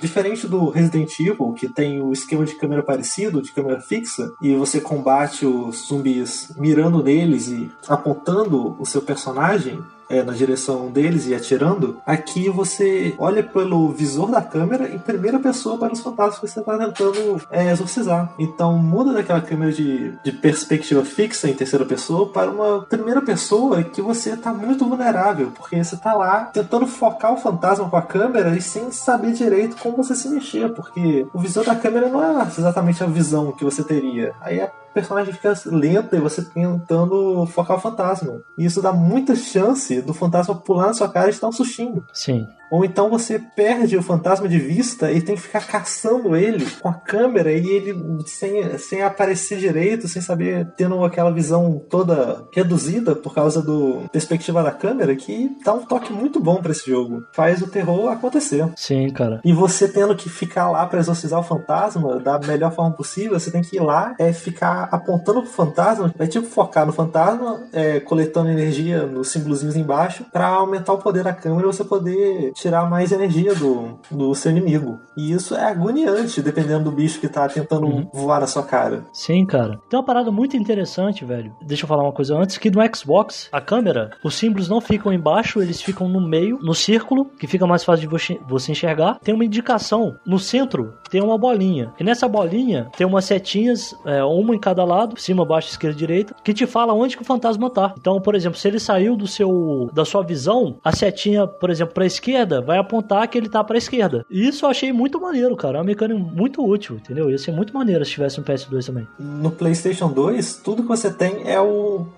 é tipo um localizador. Ele, se você tiver na direção dele, o localizador vai apontar forte, vai piscar mais forte. Se você tiver na direção contrária, ele vai ficar apagado. Sim. Então você só sabe aquele jogo de quente ou frio, É. se você tá chegando perto ou não, mas você não sabe para que lado ele foi. Eu acho que assim é até mais interessante porque você fica mais perdido na, na hora de localizar o fantasma. Eu acho que eu prefiro assim do que nessa de ter uma bússolazinha para localizar o, o espírito. Sim, pois é. É verdade, cara. Acho que é, você tem um ponto. É, mas a coisa interessante que eu ia falar é que, igual como se fosse num. num qual que é o nome da- daquele jogo lá, pô? De ficção? Dark Souls? Dark Souls. Igual no Dark Souls, que tem um sistema de parry, que é exatamente quando o inimigo tá fazendo a ação de te bater e a arma tá quase chegando em você, você apertar o botão de escudo, você desarma ele e consegue contra-atacar. E atacar com dano crítico. No Fatal Frame tem uma coisa muito parecida. A maneira de você dar mais dano e tirar mais ponto do seu inimigo, do fantasma, é quando ele tá quase te pegando, quando estiver te atacando, que aí a câmera tá muito perto dele e você vai dar mais dano nele. Ou seja, você não só dá parry, mas você já ataca com dano crítico e dá parry ao mesmo tempo que você tá defendendo. Que se você errar essa, essa foto, ele vai te acertar, vai tirar dano. Vai tirar muito dano, o fantasma é forte. Sim, cara. Acho que na maioria dos fantasmas, se ele te acertar umas três vezes, você capota. Sim. É, então é uma, dinâmica muito interessante que, querendo ou não, ela te incentiva a ser mais ofensivo, entendeu? A deixar ele Uhum. chegar mais perto pra você tirar mais dano. E tem que. Você tem que ser muito frio, você não pode ficar tirando foto igual um maluco, achando que é uma metralhadora. Não, é uma câmera fotográfica antiga. Você tem que focar direitinho e fazer valer seu filme. Até porque ele é bem limitado no jogo. Sim, você tem que focar direitinho e deixar toda a energia concluir, centralizar, fazer o enquadramento bonitinho, que quanto melhor a foto ficar, mais dano você vai tirar do fantasma. E quanto mais dano você tirar do fantasma, mais energia você consegue para upar sua câmera. Sim. Que tem um mecanismo meio RPG que você com o XP que você ganha matando, exorcizando os fantasmas, você consegue melhorar o tempo de, de foco ou então a área que você consegue captar o fantasma e deixa o joguinho mais fácil. Ou então alguma habilidade especial também. Sim, que funciona a partir de uma outra munição, as pedrinhas. É tipo um fla- é tipo um flash que você joga no fantasma e ele sofre algum efeito. Tem paralisar, jogar pra longe. É, Localizar, afastar, paralisar, deixar visível. é bem útil. Lá pela metade do jogo, quando eu consegui te paralisar, ficou ficou mais bonito o jogo, ficou mais fácil. É OP? Não, não é OP, porque é muito limitado, mas se o fantasma tá igual louco, é, zanzando por aí, ele vai pelo menos deixar você focar mais ou menos nele uma vez. Você conseguiu pegar algum desses, desses poderes? Ah, cheguei sim, eu vou deixar pra falar é, no tipo de fantasmas. Hum, ok.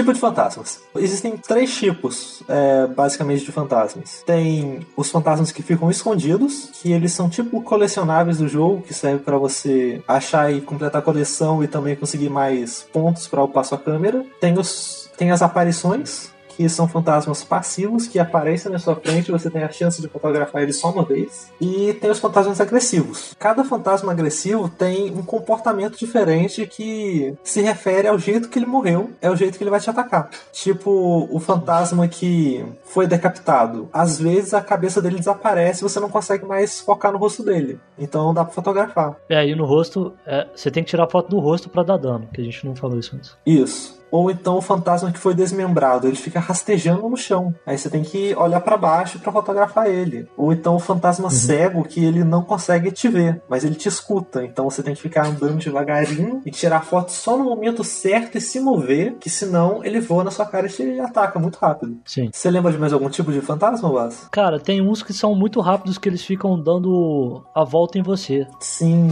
Só que eles são tipo, sei lá, cara, eles não têm perna. Nenhum deles, é... né? É, é. Enfim, tem uma parada muito chata, cara, porque é o seguinte: tem uns fantasmas que eles ficam te circu circulando. E grande parte desse jogo é feito em corredores minúsculos, entendeu? Uhum. E o fantasma atravessa a parede. É o fantasma. Então, por exemplo, você tem 360 graus. Você tem 30 graus de visão para frente e 30 graus de visão para trás. Então é super limitado. Você tem que achar o fantasma exatamente no momento que ele aparecer no meio do corredor. E, pra, e não tem como recarregar o tiro, porque para carregar o tiro, você o a foto, você tem que ficar mirando nele. E ele vai sumir imediatamente e te atacar por trás. Então é uma coisa bem paia, cara. É muito difícil enfrentar esse tipo de cara no, no corredor. Ah, quando o fantasma é importante, tá em alguma cutscene, você não consegue correr dele. Mas quando é fantasma genérico que aparece do nada, você consegue ir para outra sala para enfrentar ele. Então você também pode pensar nessa estratégia. Ah, esse cara aqui ele anda mais circulando, então ele vai entrar na parede, é melhor ir para um lugar mais aberto, que eu vou ter mais ângulo para mirar nele, vou ter mais controle, vou poder ficar mais longe da parede. Então é bem interessante, cara. Enfrentar fantasma em corredor é meio furada. Sim. Se você puder achar um lugar mais estratégico, faça isso. E ele vai te seguir, vai atravessar a porta. Sim, e se você ficar encurralado, o fantasma provavelmente vai te pegar. A menos que você Sim. consiga jogar algum poder nele para impedir. Exatamente. E tem um negócio de que quando o fantasma tá prestes a te atacar, fora o Perry fotografando, você pode apertar o botão de fotografar, que ela meio que vai dar uma esquivinha, que ainda vai tirar um pouquinho de dano, mas não vai ser aquele um terço da vida, metade da vida que normalmente seria. Só que é muito difícil fazer. Ah, é, era o que tira foto? É. Eu jurava que era o quadrado, pô. Talvez os dois funcionem. Eu apertar o R1. Eu acho que apertava os dois. aperta, aperta, todos, de preferência. Uma, uma, um deles vai dar. É. Sim. Às vezes, se não apertar nada, às vezes funciona também, a gente não sabe. Nunca saberemos. Sim.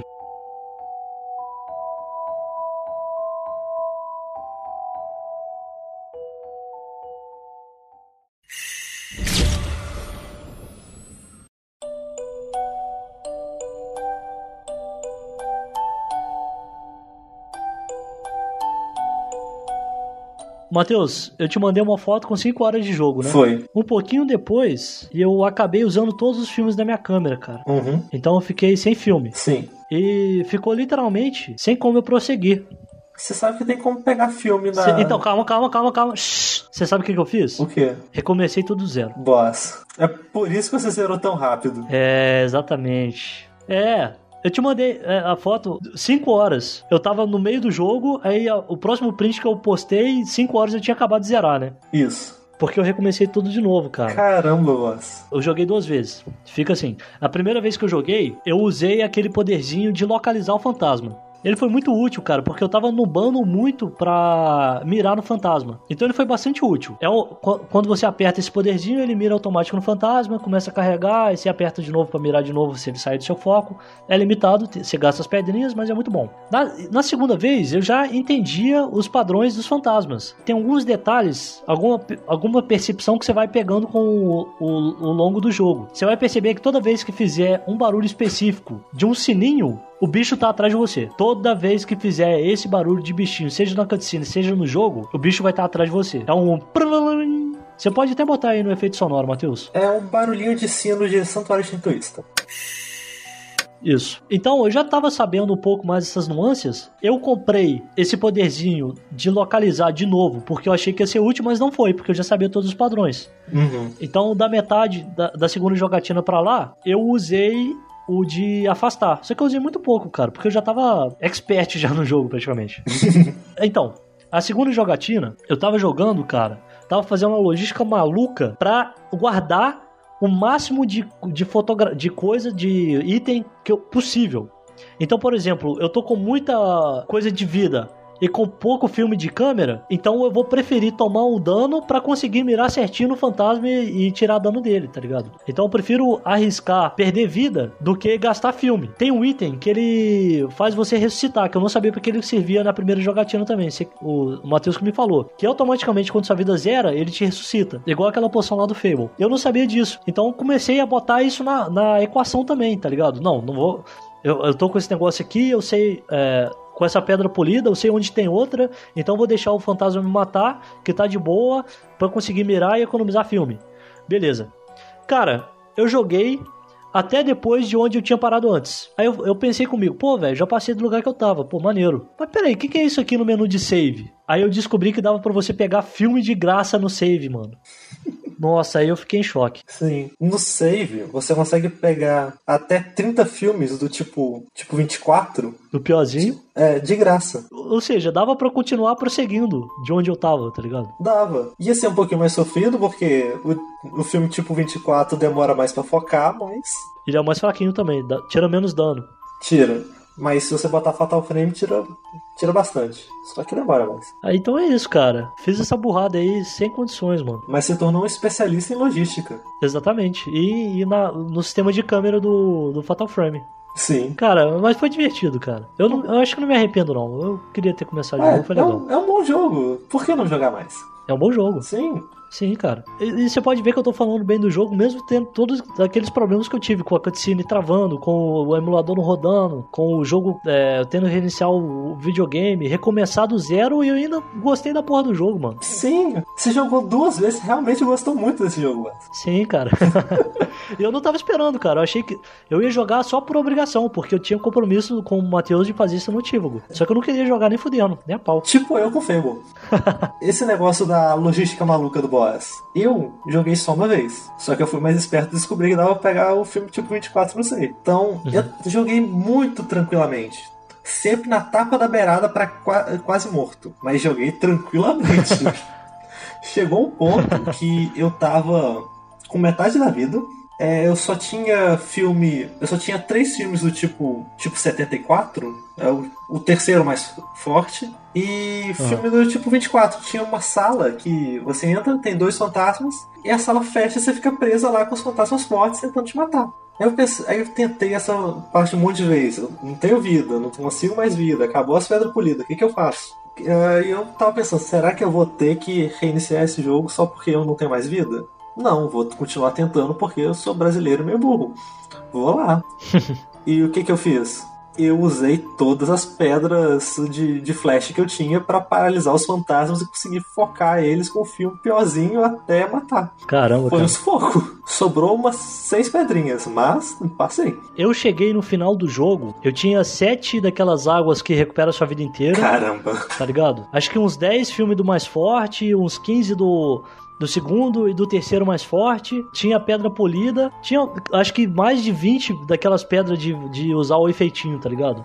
Eu cheguei no final do jogo na pindaíba. Eu tinha. eu tinha o quê? 30 filmes do mais fraco, 10 filmes do mais forte de todos, e umas duas arminhas de cura. E o resto era três pedrinhas de, de magia. E tava lá enfrentando o, último chefão. Mas, cara, a gente não, te- não tá tendo mais zona de spoiler, mano. Eu vou falar, o chefão final é uma das batalhas mais fáceis, cara. É assim, se ele não ficar travando, é fácil. Travando? Ah, é verdade. Então, é porque, tipo assim, ele vem direto na sua frente, cara. sim. Ele não dá nem um zigue-zague. Só que ele é um hit kill. Teleporta meio metrinho pro lado, no máximo. Ele é um hit kill, né? Ah, sim, é. E não dá pra usar magia É, nele. A, a- a cena de perseguição que ele tá te seguindo, eu tentei tirar uma foto, tomei esse hit kill, eu tava com a pedra polida, mas tomei um susto, cara. Eu também. Caramba. Eu não cheguei a tomar dano do dele na batalha final, não. É muito fácil, porque ela vem direto pra você. Sim. O máximo que acontece, tá tendo terremoto, você vai. A sua câmera vai mexer, vai tremer e vai tirar ela do foco. Só que ela tá vindo devagarzinho na sua, dire... na sua direção, tá ligado? Uhum. Ela é meio esponja de dano, mas nem é tanto, cara. Porque o dano desse jogo, tanto pra receber quanto pra dar, é bastante. Sim. Então, cara, foi bem Se tranquilo. você bem estiver usando mesmo. o filme mais forte, que já carrega o foco rapidinho, dá, dá fácil 200 de dano por, por foco. Sim, cara. Foi bem tranquilo esse chefão final. Bem tranquilo. então, o tipo de fantasmas foi. Calma, só tem mais um tipo de fantasma que é o que eu mais odeio, que é o que solta magia. Ah, sim. Ele solta uma bolinha espiritual em você que te dá dano e paralisa. Isso é muito chato. É, cara, realmente. Desesperador, velho. Pô, e, e, inclusive, ele é esse que vai dando a volta, tá ligado? Sim. Então ele te paralisa e vai para suas costas. Devagarzinho, assim, ó. Você não pode mexer que você tá travado. Eu não descobri um jeito eficiente de, ma- de exorcizar ele. Só tirar foto dele antes dele soltar o poder. Cara, então, isso funciona muito bem. Porque ele faz uma animação, tá ligado? De soltar o poder. Se você tirar uma foto dele, já era. É. E, inclusive, depois que ele solta o poder, se você tirar uma foto dele, o poder cancela. Sim. Então ele te paralisa. Ele vai fazer uma macarena. Na verdade, eu acho que eu tô confundindo. Acho que eu tô confundindo. Ele faz essa animação, mas tem um cara que joga o poder e te dá dano. Sim. Esse cara, se você. É, de- mesmo depois dele jogar o, o orbezinho pra te dar dano, se você tirar uma foto dele, esse negócio some. O de paralisar é meio instantâneo, né? Ele fez a animação, você paralisa instantaneamente. Sim. Então, a dica pra lidar com esses fantasmas é imaginar que você tá no faroeste. E você tem que sacar primeiro. É, praticamente. cara, a fantasma que mais me deu susto, velho, foi a cega. Verdade. A Porque sério? ela teleporta pra trás de você, cara. Sim. Cê- e tipo assim, ela não tá te achando, ela está no dedo, tá nas suas costas. E não tá, tipo, a um metro. Ela tá fungando no seu cangote, ela tá lambendo assim sua nuca, tá. Na sua orelha, tá E ligado? se você desesperar e andar, aí que ela te acha mesmo e te dá um- uma facada. Exatamente, cara. No modo câmera, se você apertar triângulo, você vai girar 180 graus imediatamente. Então eu cansei de tirar foto do céu da boca desse bicho, tá ligado? Porque ele teleportava pra trás de mim, eu apertava triângulo e tirava a foto imediatamente, tá ligado? Aí tava lá com os narizão assim, e o foda é que os dentes é bonito, cara. E tipo, fantasma velho com dente bonito, olha que absurdo, cara. Meus dentes tudo amarelo, tá ligado? Geral banguela aí, usando aparelhos deles, tava zero bala. Não é? Esse fantasma japonês escova o dente. Sim, cara. Sim, cara. Fantástico.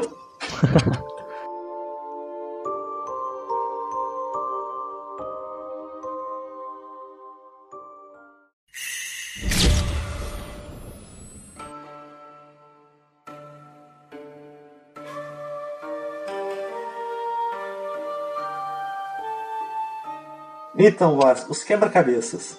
Eu, eu achei os quebra-cabeças desse jogo assim, bem fáceis. Tem uns quatro ou cinco diferentes, mas na, de resumo, são todos ou você tem que pegar um texto e seguir as instruções dele, ou então mover a pedrinha. É meio que você tem que achar uma sequência certa de mover as pedrinhas. Isso, é. E tem só mais um ou outro diferente, tipo aquele da boneca, que você tem que achar a boneca que, tá- que não tá olhando pras outras. Cara, eu não consegui errar naquilo. Eu também não consegui errar. Tem como? É é porque ela tem um monte olhando, não olhando pras outras. Sim. E tem a do, do Buda, que você tem que botar no. A corda nas estátuas do Buda. Ah, certo? mano. Não, não é puzzle, cara. Você acha um papel no chão. É, para fazer o ritual, você precisa colocar na mão esquerda, na mão direita, na, no pé esquerdo, no pé direito. Aí tem um Buda com o pé é, direito, com a, a mão direita, com o pé esquerdo, com a mão esquerda. É só você botar na ordem que tá no papel, cara. Não, não tem puzzle. Você lê e fez, velho. Então, o da porta com os numerozinhos também. O puzzle é você ler japonês, número japonês. É, é, o puzzle é você ler o, o documento certo, ler o documento de tradução, botar na porta e decorar, Sim. tá ligado? Só que eu tive a- o apoio da tecnologia no começo, de conferir no celular e depois eu decorei onde ficava cada número. Não, eu decorei onde ficava cada número, depois que eu descobri na tentativa e erro onde fica cada número. Porque eu achei o número. O, o documento de tradução. Cara, mas no geral os puzzles são, são bem fáceis. Esse da pedrinha, de achar a sequência certa, eu fiquei. Cara, eu acho que eu cheguei a perder uns 20 minutos com algum deles, cara. Ah, eu, Demorei um eu bocadinho. perdi no máximo 5 minutos. Tem um que é mais dificilzinho, mas eles não são super complexos. São Não, só não. Vai muito de tentativa e erro também. Sim. Não te pune se você erra. É só quebrar a cabeça um Sim. pouco.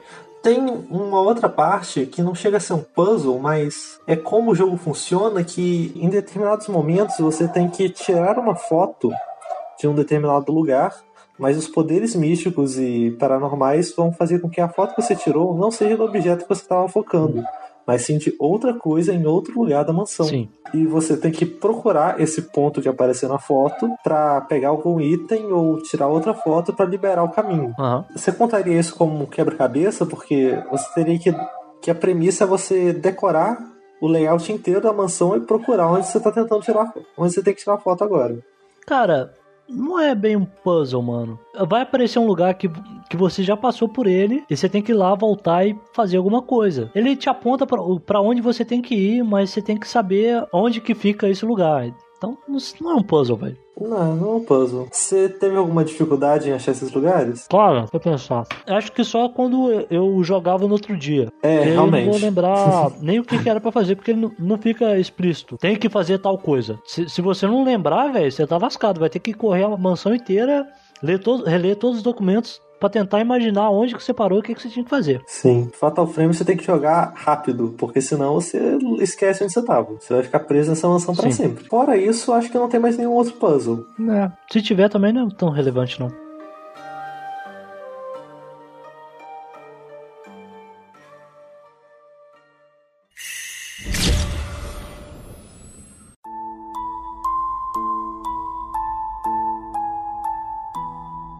Agora, Boss, a gente vai falar da mansão. A mansão. O cenário que a gente percorre pelo jogo Sim. é aquela mansão japonesa estilo tradicional, com parede de papel e feita de madeira. E, Boss, eu não sei se você conseguiu encontrar isso, mas eu procurei a mansão inteira e não encontrei nenhum banheiro. Ah, verdade. Será que as mansões japonesas antigas não tinham banheiros? Cara. Ou eles esqueceram de botar? Mas japonês, a cultura japonesa tem uma parada que chama que é um banheiro público. Que tipo assim, é um banheiro, vamos supor, por uma rua e todas as famílias dessa rua tomam banho nesse banheiro. Tem casas de banho, né, do Japão. Isso. Esse pá tinha isso, cara. É, mas só que essa mansão fica meio que no meio do nada, não tem nenhum banheiro pra latrina, né? Não tem um vaso sanitário. Verdade. Fica aí crítica social, uma foda. Sim, Mas na verdade não fica no meio do nada, né? Ele fica numa vila. A gente só não vê a vila. É verdade. Mas fica num lugar afastado, Provavelmente. Cercado de mato, pelo menos. muito cercado de mato. Aham. E não tem banheiro, gente. Desculpa. Eu procurei. Verdade. Cara, essa mansão é uma. Também não tem cozinha. Verdade. Também não tem. Cara, e olha que, eu- Caramba, eu, não tem cozinha nem banheiro. E olha que eu ia falar que, que essa mansão funcionaria na vida real, cara. Que funcionaria bem. Não, não funcionaria, não tem cozinha nem banheiro. Exatamente. Mas pelo menos funcionaria melhor do que o castelo do Castlevania, né? Que você falou que funcionaria. Com certeza.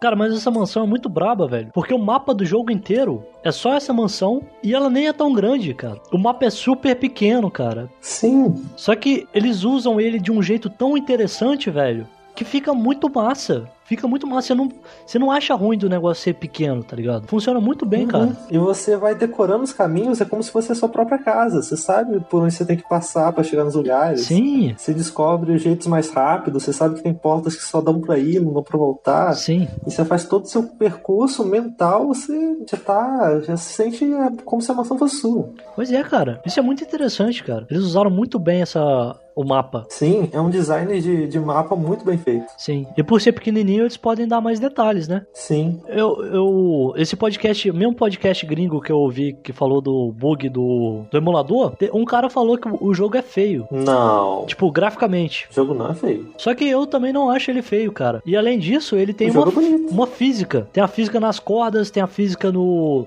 nas lâmpadazinhas, que é uma parada muito interessante também. E mais uma coisa, boss. Tá todo mundo todo exaltado porque as placas de vídeo novas vão renderizar luz e vai ter reflexo, vai ter espelho pra todo lado. Esse jogo já tem espelho há muito tempo. Não, isso 2001 já tinha um espelho perfeito. é, cara, de fato. Um bom espelho de verdade. Ele não pega, não, não reflete o mapa inteiro, mas ele reflete partes do mapa e o seu personagem. Então é um espelho que funciona de verdade. Melhor pelo menos do que o dos jogos modernos, que o reflexo é só um JPEG, que é igual pra todos os reflexos de todos os lugares possíveis. Olha, ele nem precisa refletir o mapa todo, porque a câmera é fixa. Então ele só reflete a parte que tá sendo mostrada. Sim. Só que eu, eu falei no sentido de, de todos os objetos. Geralmente ele reflete só o chão. E você. É, e alguma coisa atrás. E o capeta. Não, o capeta não reflete, cara. Eu tentei tirar foto do capeta Não pelo reflete? espelho, não, não, não reflete. Putz, eu nem percebi isso. Na minha cabeça o capeta refletia, porque eu sempre ficava pensando, nossa, eu vou passar aqui na frente, o capeta vai estar atrás de mim nesse espelho. Ah, Mas não reflete. Não reflete. Caramba, que ilusão. Quebrando sonhos. Mas ok. mas é isso aí, cara. Mansão muito maneira. Sim, você vai passar por essa mansão várias vezes. Porque tem um sistema no jogo que são os dias. Uhum. Você chega na mansão em um dia e, e os eventos paranormais que estão acontecendo nela fazem com que ela retroceda no tempo. Então, coisas que existiam no presente, no próximo dia, que vai estar mais no passado, podem estar diferentes, como portas é, bloqueadas ou não e itens que você vai encontrando no caminho. O que te faz ter de passar pelos mesmos caminhos no mínimo três vezes, mas como você vai estar perdido, você vai passar 20 vezes até você decorar e se sentir em casa como a gente. Sim, cara. Um negócio desse tinha tudo pra ficar maçante, mas eles fazem um jeito que não fica, fica orgânico. Fica muito bom. Que não fica repetitivo, cara. Por exemplo, você não tem que atravessar 90 mil quilômetros pra pegar um- uma chavinha pra abrir a porta. Geralmente é a coisa mais interessante. Ou você você tem que tirar foto de alguma coisa, ou resolver um puzzle. O caminho é bem mais curto. Você vai sofrer atenção no meio do, do caminho, porque vai aparecer um fantasma, vai mexer alguma coisa, a música vai te, te assustar. Então é sempre interessante, cara. É você andar pela mansão, independente se você souber ou não o que você tá fazendo, entendeu? E é importante você tentar interagir com tudo pra conseguir é, textos novos ou pegar itens. Fazer isso cada dia, porque os itens que você deixa pra trás de um dia, quando o tempo volta, esses itens nem apareceram ainda, então você não vai poder pegar de volta. Sim, cara. E tem um negócio também. Todo mundo nesse jogo, menos a protagonista, anda com um gravador e vários cadernos pra anotar várias coisas, mano. E sai rasgando e espalhando pela mansão. Verdade. Igual maluco. Sim. Todo mundo é dono de papelaria e de gravadora de áudio. Exatamente. E joga tudo espalhado. Faz nem questão de deixar na mesma agenda, não. Pega a agenda vai rasgando igual maluco jogando por aí. É, vai escrevendo, então, eu tô aqui, eu tô aqui, o capeta tá atrás de mim, rasga e joga fora e sai correndo, continua escrevendo. É, é fre- todo, mundo- todo mundo lá é frenético. é. Só o protagonista que não faz isso, pô. É, porque ela fica tirando fotos de tudo, igual uma maluca. Uhum. De onde você acha que ela bota essas fotos? Vai, mano, no álbum de figurinha, pô. Cara, inclusive, um dos, um dos motivos da minha escassez de itens na primeira vez que eu joguei foi porque eu tirei um monte de selfie no espelho, tá ligado? Eu também fiz isso. Toda vez que eu vi o espelho, eu tirava uma foto. E eu tentava tirar uma foto, mesmo quando as coisas não piscavam. Porque eu achei que, achava que ia ter algum easter egg, algum, alguma coisa da história que no- a câmera não acusa. Então eu fiquei tirando foto da porra toda. eu também fazia isso. Porque tirar foto é divertido nesse jogo. Aham. É parte da experiência, você é um fotógrafo. Sim. Você conseguiu aprender a andar e mirar com a câmera ao mesmo tempo? Sim. Eu conseguia no máximo andar pra trás. É, o que você mais faz. Só que às vezes pra virar uma esquina, pra ver o bicho. Mas eu não conseguia contornar nenhum obstáculo. Ah, eu consegui sim, aham. Só que às vezes, cara, compensa muito mais você ficar parado do que você ficar se movendo, dependendo do bicho. Geralmente sim. Se for um bicho que vem direto na sua direção, é melhor você andar pra trás. Mas, fora isso, fica paradinho é sucesso. Uhum. São, são quatro dias. E cada dia diferente você vai explorando a mansão. Sim.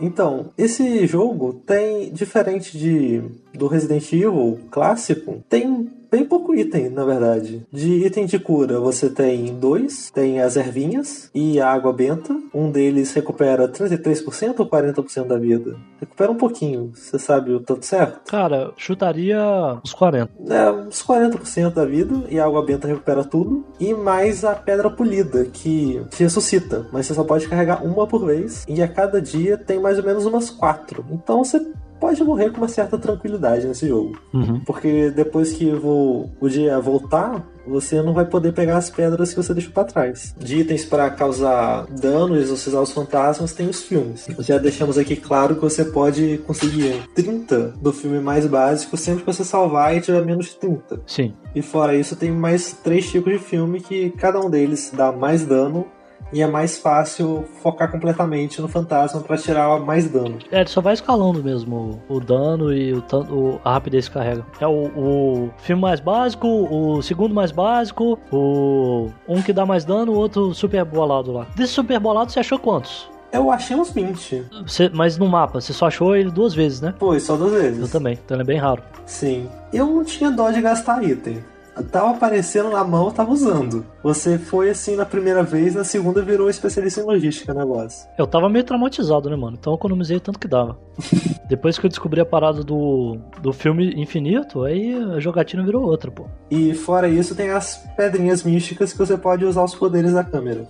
Uhum. Cada vez que você ativa um poder, você gasta uma pedrinha. Elas nem são tão raras assim, mas se você ficar usando de todo fantasminha que aparece, elas vão acabar rapidinho. Sim. Também não é tão útil, não. Teve uma vez que elas me salvaram, quando eu tava com metade da vida e só tinha três filmes, mais ou menos. O foda, por exemplo, pelo menos o o de afastar o fantasma, você tem que estar mirando nele pra você afastar ele. É, Então, cara, tipo, se eu, se eu tô querendo afastar o fantasma é porque ele tá na minha bunda, eu não tô enxergando ele, tô desesperado. Não quero mirar nele pra afastar o bicho. é, e se ele tá chegando perto de você, é mais fácil você dar um pelre, né? É, ué. Pelo menos tirar uma foto, gasta menos. E dá, e dá dano, pelo Sim. menos. Então é melhor você pegar o de paralisar, ou de ficar lento, ou de fazer ele não ficar invisível, que vai ser mais efetivo. O de focar, de perseguir o fantasma se você for muito noob no começo, mas fora isso. E é bem carinho, cara. Decide o que você quer logo no começo. Compra ele assim que você puder e fica com ele, mano. Porque é bem caro. Você vai gastar o dinheiro do. Cara, mas esse jogo, vamos ser sinceros, esse jogo não é difícil, velho. Não, não é. Talvez pra primeira vez e tal, mas ele não é difícil. Você não precisa preocupar tanto. Não precisa ser maluco, psicopata igual eu, de ficar juntando tudo quanto é tipo de item e tal. Dá pra você jogar tranquilo, cara. Mas não seja um maluco psicopata igual eu, que não ficou juntando nenhum jogo de item e em um momento ficou apertado. É isso, cara. Sabe? Tem, bus, busca o equilíbrio. Entre eu e Boaz existe um caminho do meio que a gente deve seguir. Mas nem eu nem ele conhece. Exatamente. Cara, upar a câmera é, é muito bom. Só que também não é necess- tão necessário, assim, pra você conseguir jogar a parada, não. Se você pegar o controle da câmera direitinho, cara, você não vai ter dificuldade. É, mas como você vai matar, vai exorcizar os fantasmas e ganhar ponto, você upa porque tá lá pra isso, né? Isso. Mas é isso, cara. Se fosse pra aconselhar mesmo pra, pra ir na risca, escolhe uma- um poder especial logo no começo, compra ele e fica com ele até o final do jogo. E vai upando o resto da câmera. De resto, os outros itens são itens chaves que você pega por aí ou pra abrir uma porta, ou pra ativar algum evento, ou mesmo os arquivos e fotos do jogo pra te contar a história. Sim. Uma coisa que eu não achei tão interessante é que os itens todos são brilhinhos no mapa. Eu queria que fossem os itenzinhos ali aparecendo, não só brilhinhos. É, não me incomodou não, mano. Então, não incomoda, mas seria mais legal se o item aparecesse ali e não fosse só um brilhinho. Sei lá. Sei lá.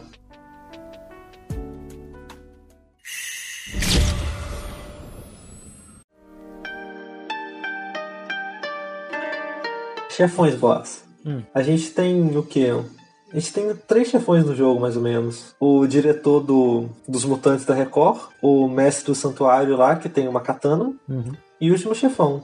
Tem mais algum? Cara, ah, não sei, velho. Eu nem sei se eu consideraria o, o cara da katana um chefão, mano. Porque eu acho que antes da gente enfrentar ele, a gente já enfrentou outro cara de katana. Então, a gente enfrenta o cara da katana duas vezes. É. É um sacerdote, o outro é o. O sacerdote principal, né, mano? Mas, cara, Sim. sinceramente, não tem muito boss, não, cara. Eu acho que aquele. É, porque os fantasmas são difíceis.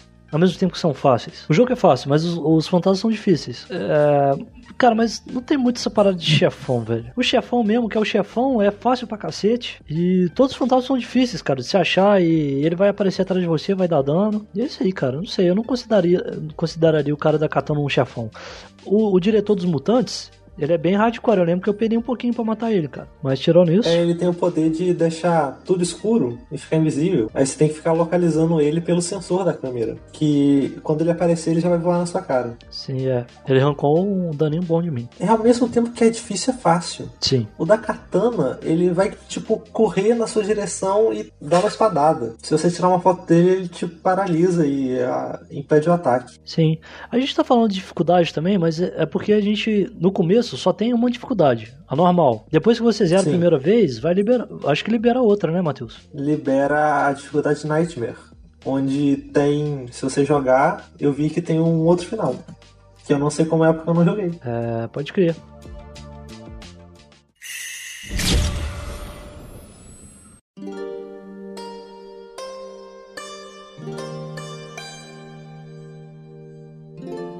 As músicas, Boas, o que, que você achou? Cara, contribuem lindamente pra atmosfera do jogo. Sim. Nenhuma delas é marcante do tipo que você vai ficar pensando nelas antes. Vou assoviando depois. Elas são mais músicas ambientes pra dar o clima, geralmente com aquelas músicas tradicionais japonesas, com a harpinha deitada e os sininhos shintoístas. Mas não é nada memorável, não. É só umas músicas pro jogo e são bem feitas pra isso. Sim, mas funcionam perfeitamente, cara. Sim. É, Matheus, falando aqui do shintoísmo, Sim. essa parada aí, você entende alguma coisa disso? Então, eu sei que é a reli- uma das religiões oficiais do Japão, que tem uma vertente mais. Eles são meio politeístas, só que é como se tudo no mundo tivesse um espírito e fosse um deus ao mesmo tempo. Mas eu não tenho muito conhecimento pra, pra falar, não. Eu ia perguntar se aquelas coisas lá do jogo, pelo menos alguma coisa fizesse sentido. Ah, então, pelo, pelo meus conhecimentos de anime. faz. Super confiável. Sim, te- tem outras obras que têm essas temáticas e seguem esse mesmo. essa mesma estética, pelo menos. Uhum. É isso? Sabe? Igual a Glória Pires, prefiro não Ah, opinar. fantástico.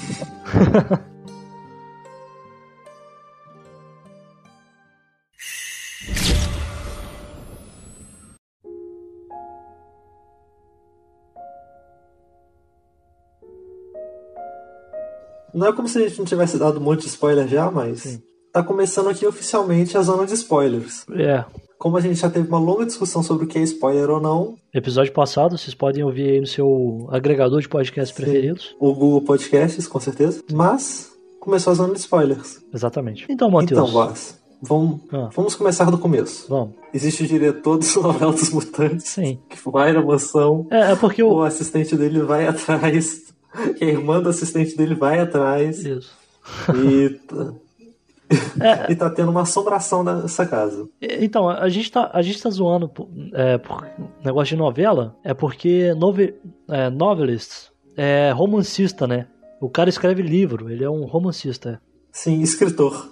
Isso. E ele estava fazendo uma pesquisa para o livro que ele ia escrever sobre uma casa assombrada, que no caso seria essa, onde aconteceu recentemente, não tão recentemente assim, a última pessoa que se mudou para essa casa, Morrel. toda a família dele morreu de formas muito dramáticas. Sim. E antes disso, os donos daquela terra também morreram de formas muito dramáticas e deixaram a casa vaga, que então a próxima família comprou. E ele foi lá pesquisar essa história para o livro que ele estava escrevendo. Esse sujeito era um professor universitário e foi junto com seus dois assistentes lá, maníacos por escrever bilhetinhos e gravar áudios, fazer a pesquisa. E o irmão da protagonista, que chama Makufu, Mafuyu. Makuyufu, Mafuyu. Ma- Mafuyu, Isso. Mafuio é um dos alunos desse professor universitário romancista. Ah, ele é? É, Foi o que eu entendi.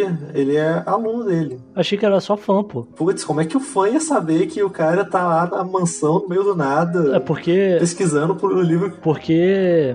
Acho que tinha um documento falando isso, que. Um artigo de jornal que eles, é, depois de tanto tempo do de- desse cara, do escritor, ficar desaparecido, então ele teve, se deu como desaparecido. E como o Mafuio é fã do cara, então ele ia ficar sabendo alguma notícia de jornal, alguma coisa desse tipo. Também é plausível. Sei lá, O Mafuio vai lá, levando a câmera fotográfica da mãe dele. pra tirar uma selfie com o cara, né? É claro, na época não existia celular, ele precisava de algum jeito de registrar esse momento histórico Sim, e achar o ídolo dele. Exatamente. O Mafuio vai nessa mansão, encontra ela toda em ruína já, bem destruída, bem antiga, começa a explorar o lugar e acaba se perdendo lá por causa de assombrações que pegam ele. Sim. E ele deixa a câmera cair. Passa algum, algum tempo e a irmã dele. Como é que chama a irmã dele? Mico. Miko, a irmã dele é a Miko, uma japonesinha de mini saia, preocupada com o irmão, vai procurá-lo nessa mansão que ele foi procurar Mini sai fralda. o ídolo dele. Sim, Melissa é fralda. Ela vai lá nessa mansão e encontra a câmera obscura que o irmão dele, dela tinha deixado e começa a investigar tudo que tá acontecendo lá. Descobre fantasmas e com o passar dos dias que ela fica lá encontrando arquivos da investigação do professor e do próprio irmão dela, junto também com os relatos da última família que morou nessa mansão, ela vai descobrindo as coisas macabras que aconteceram lá. Que vamos resumir aqui, mas ela descobre sobre o, o ritual que a primeira família era uma família super poderosa e importante pra época na região e eles tinham o dever de fazer um ritual pra segurar o portão do inferno fechado. Sim, que tá no porão da casa deles. Esse ritual consistia numa menina pura, você pega essa menina muito nova, prende no porão pra ela não ter Relacionamento com ninguém. não ter motivo pra estar viva. Não ter apego à existência material. Exatamente. Então você isola ela de tudo e de todos pra ela ficar o mais pura possível pra ser sacrificada é, no ritual que consiste em amarrar uma corda na cabeça, uma corda em cada braço e em cada perna e arrebentar ela puxando. Sim. E com a corda que você arrebentou ela, você usa pra prender o, o portão. É, isso é feito de tantos e tantos tempos. Então ela descobre isso e depois ela descobre que alguma coisa deu errado, é, que a família de um outro pesquisador, a segunda família que morou nessa casa, eles desapareceram e tiveram um. A menina ficou, ficou desaparecida, foi adotada. Depois a gente descobre que essa menina é a avó dela, que já tinha a câmera, que passou a câmera pra mãe dela, que se suicidou, e a mãe dela passou a câmera pra eles. Uma coisa, uma coisa tá ligadinha na outra, assim. É bem costurado. A coisa que deu errado no ritual é que a menina, que deveria ser pura e resguardada a vida inteira até o dia do ritual, acabou conhecendo um, um rapaz que estava no jardim da casa dela visitando. Sim, isso, tipo, nas vésperas do ritual, assim. Sim, e ela não sei se ela acabou se apaixonando ou só criando uma amizade com ele, que isso já tornou ela atrelada ao mundo material e incapaz de seguir a missão dela sem pensar em outra coisa. E isso fez com que o ritual falhasse e liberasse a maldição nessa mansão, A malícia. a malícia. Cara, isso é muito bom, malícia, né? Como que será que é no original? Malícia. Sei lá. Então, essa menina meio que se divide em dois. A versão é, decaída, é, possuída pela malícia, que tem o desejo de ficar com a pessoa que ela amou. Que coincidentemente é bem parecido com o irmão da Miko, o Mafuio. É verdade. É praticamente um Drácula, versão sexo invertido. E a outra versão é uma garotinha de kimono que tenta ajudar a Miko a seguir o caminho e descobrir o que está acontecendo. Isso. E ajudar é, ela mesma e prender o portão. Sim. E você vai chegar na conclusão de que foi é, porque a avó da Miko ela recebeu essa câmera porque os pais delas foram dela foi morar foram morar na mansão pra pesquisar ela eles foram assassinados ela ficou desaparecida depois foi adotada e a própria Katie que é o nome da menina que ia ser sacrificada que entregou a câmera pra ela ou seja isso já estava planejado desde o começo pela menininha de kimono branco Durante as investigações, ela descobre que o jeito de selar a maldição, selar malícia, é conseguindo um espelho ritual que foi dividido em cinco pedaços quatro ou cinco partes. Em cinco pedaços. E espalhado pela mansão, ela teria que juntar ele e colocar em um pedestal para selar a malícia. Durante os dias que ela fica na mansão, ela vai encontrando aos poucos cada pedaço e reunindo tudo para conseguir chegar lá no portão do inferno e selá-lo. Isso. E enquanto vai aprendendo também por que, que aquilo tá acontecendo e o que, que aconteceu no passado. Aí tem um outro negócio de que o tempo dentro da mansão funciona de uma forma diferente. Uhum.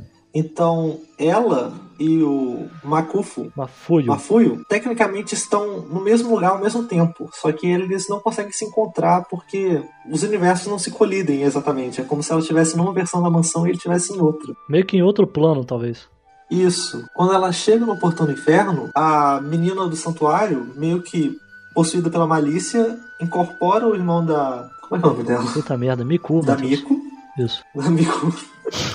Incorpora o, o irmão da Miko e ela se torna o último chefão. Quando você consegue exorcizar ela, mais ou menos, a câmera acaba caindo e de lá libera a última parte do espelho, que ela usa, usa para selar o portão. Ou seja, a câmera não era especial. A câmera era especial porque tinha um pedaço do espelho sagrado usado no ritual dentro da câmera. E quem deu essa câmera pra, pra avó da Miko foi a própria Kiri, pequena. A, a menina, menininha de kimono. Exato. Então é meio que uma premonição, meio que uma. Tava meio que destinado a acontecer, a, a- aos caminhos se interligarem. Ou é tudo um grande plano filho da puta da menininha de É kimono. isso, cara. Eles foram atraídos pra mansão, né? O Mafuio e a Miku. Sim, foi tudo um grande plano da menininha de kimono jovem. É isso aí. É, praticamente. Talvez ela deu a câmera pra, pra avó da Miku, talvez pra eles tentarem resolver, pro, pro pesquisador, que é, o, que é o pai da avó dela, pegar a parada e, e tentar resolver e fazer alguma coisa. Mas de qualquer jeito, tava, os caminhos estavam interligados.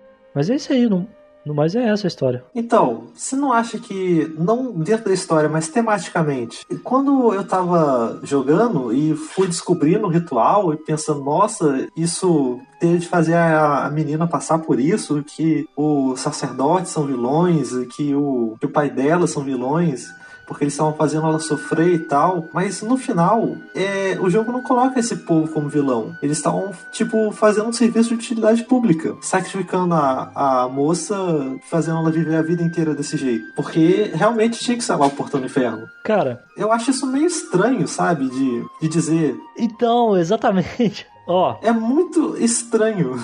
Mas você falou a parada de tratar eles como vilão, você tem que lembrar que a máscara é, do reflexo, a máscara que toma a forma, toma como expressão a índole do indivíduo que usa ela, quando o mestre sa- sacerdotista foi é, fazer o, o ritual, ele botou a máscara e ela ficou com a expressão do capeta, ou seja, ele era do mal. Sim. Isso tem algum. Eu não entendi como, onde que isso entra pro negócio dar errado, porque pelo jeito não tem nada a ver com ele. Que, tipo, é, é como se a culpa fosse da menina por ter Cara, o- se apaixonado. O problema, o, o pronto do, do problema do jogo, não é o ritual satânico macabro que durante séculos e séculos, gerações e gerações, estrangula e Dilacera. dilaceram crianças. crianças, tá ligado? O problema é a menina achar que tem o direito de querer gostar de alguém. Isso que tá errado, porra. Sim! Isso tá completamente errado.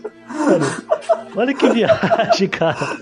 É muito bizonho. Tinha que fazer um remake disso aí com a versão moderna que a menina falou, ah, é, você exorciza a menina, ela fala, porra, não vou resolver essa porra não, foda-se, vai pro shopping tomar sorvete, tá ligado? Sim, só que tem que mudar mais da história, que senão o demônio vai pra terra, né? Não sei. É, cara. E também não fica muito explícito, tipo, ah, abriu o portão do inferno e liberou toda a malícia, mas parece que aquilo só afeta a mansão. É, que o mundo parecia normal, né? É, O problema era o espírito das pessoas que estavam ali. Meio que não eram pessoas muito boas que estavam sacrificando crianças das gerações, não é mesmo? exatamente. Então o problema tava meio na mansão. As pessoas, todos os artigos de jornais, de gente sendo morta, dilacerada, era o pessoal que morava na mansão, de- independente da, da geração, entendeu? Da época. Exato. Então o problema era na mansão, cara. Tudo bem que depois que essa família toda foi morta, a próxima não tinha nada a ver com isso, né? Mas ainda assim tá restrito à mansão. É. Então não salvaram o mundo, tá ligado? Não- nem a vila salvaram. Não. Eles não salvaram nada, na verdade. Eles só deram paz para os espíritos que estavam ali. Exatamente. E para isso, o Makufuyo teve que se sacrificar para ficar lá junto com a menina para ela não sofrer tanto. Não, ele não teve, ele quis. É, ele quis. Ele quis. Isso. Ele é uma pessoa boa. Ele, ele entendeu o tanto que essa criança sofreu e quis, sei lá, acalentá-la um pouco. Um pouco pro resto da eternidade, né? É, porque tecnicamente ele não tem nada a ver com isso. Ele só Pois deu é. azar de ser muito parecido com o cara que não gostava. Sim. E do professor dele sumir. Exato. Da própria menina dar a câmera pra avó deles, né? Então, Sim. era todo um plano. Era tudo um plano.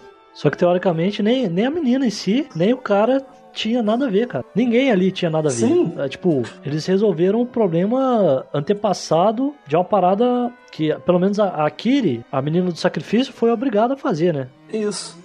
E tipo, você tem que fazer um ritual a cada sei lá quantos anos, daqui a pouco o tempo dela expira, né? Aí vai ter que fazer outro? Cara, não, falaram que ela vai ter que ficar lá por toda a eternidade. É, Exato. talvez, se, fosse, se o ritual tivesse dado certo, ia ter que continuar fazendo essa parada. Mas como ele deu errado, sei lá, por algum motivo, talvez ela tenha adquirido algum tipo de poder, de vontade, e em vez dela morrer e, e ficar por isso mesmo, ela vai sofrer eternamente segurando o portal. É uma história muito bizarra. Sim. Que é uma história boa, só que esse negócio temático deixa, deixa um gosto assim muito estranho de, sei lá, sociedade patriarcal machista japonesa, não sei.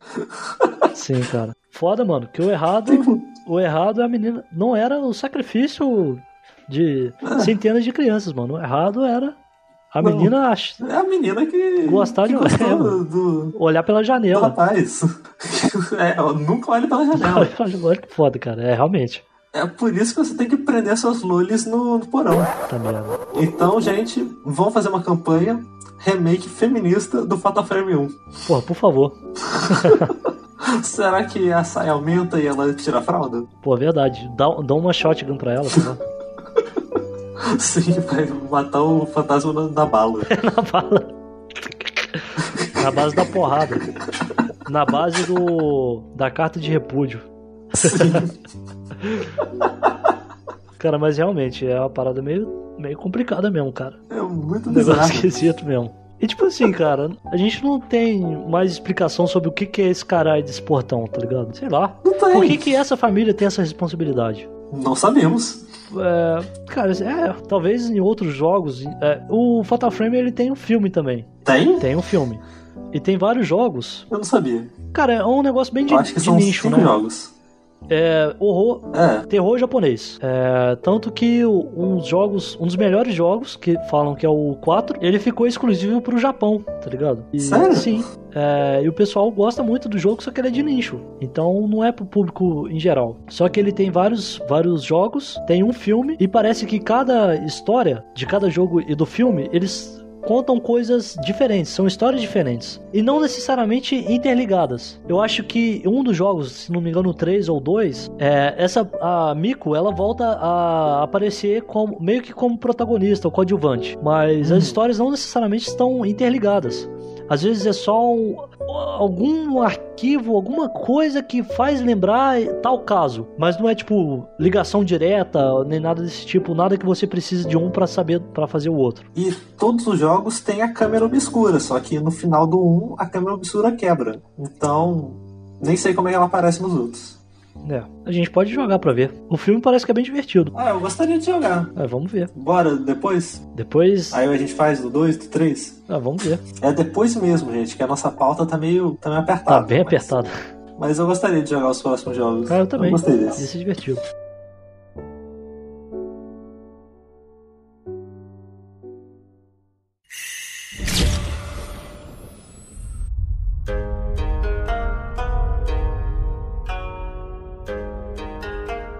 Uma nota boss. Matheus, foi minha, minha primeira experiência com o terror no geral. Eu tava realmente com a expectativa de odiar, se talvez até parar no meio do, do caminho, porque eu ia achar muito ruim. Só que eu me diverti pra cacete. O jogo é muito interessante. Uma coisa que eu achei meio paia, cara, questão da história ainda, é porque é, no final ela mastiga muito pra você. É tipo assim, ela vai te dando pista. Uma pista aqui, uma pista ali, uma pista ali. Do nada ela fala, ah, foi isso, isso, isso que aconteceu. E ponto. Talvez se deixasse em aberto ia ser mais interessante, cara, Pra deixar por- porque ele já não deixa brecha para interpretação. Já é tudo muito bem mastigado nos documentos. É só você pegar todos eles e ler. Já fica completamente claro o que estava acontecendo. Só que além disso, ele ainda mastiga um negócio para você e o irmão dela te explica exatamente o que estava acontecendo. Faz um resumão da história no final. E mostra tudo na cutscene acontecendo. Sim, exatamente. Eu não, não achei necessariamente ruim, tá ligado? Mas enfim, podia ter outra abordagem, talvez seria mais interessante. Cara, você pode ver, quando você deixa as coisas em aberto, deixa o mistério, fica muito mais intrigante e as pessoas se engajam muito mais. Por exemplo, o Shadow of the Colossus, que tinha vários, vários simbolismos sem explicação, mal mal tinha algumas linhas de diálogo e ficava tudo em aberto. E criou-se uma comunidade na época absurdamente grande, colossal, cheia de maluco, tirando, fazendo mod e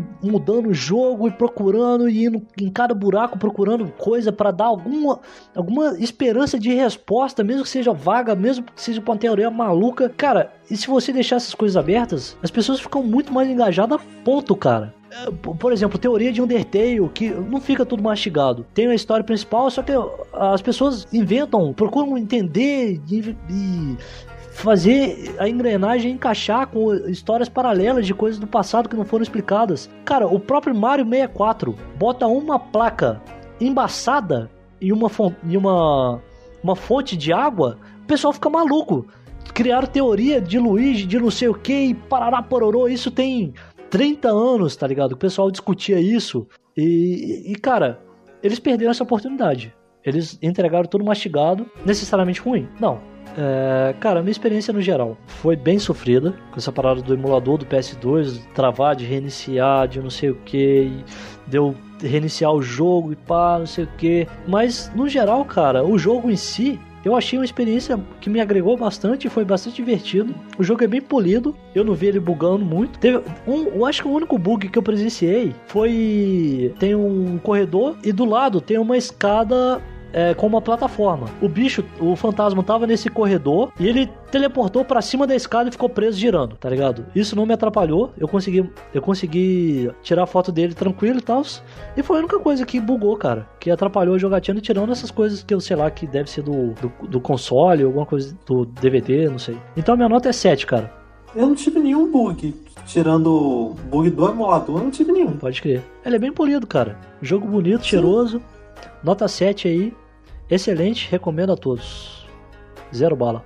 Eu me diverti muito com esse jogo. Também nunca tinha jogado, nem visto o gameplay dele. Foram sete horas muito agradáveis. Gostaria que a música fosse mais presente, mais marcante. Também acho muito bizarra essa temática da história de botar toda a culpa da desgraça na menina. Sim. Mas fora isso, eu não tenho nada a reclamar desse jogo. Ele é muito bem feito. Recomendo a todos também. Quatro estrelinhas. Nice.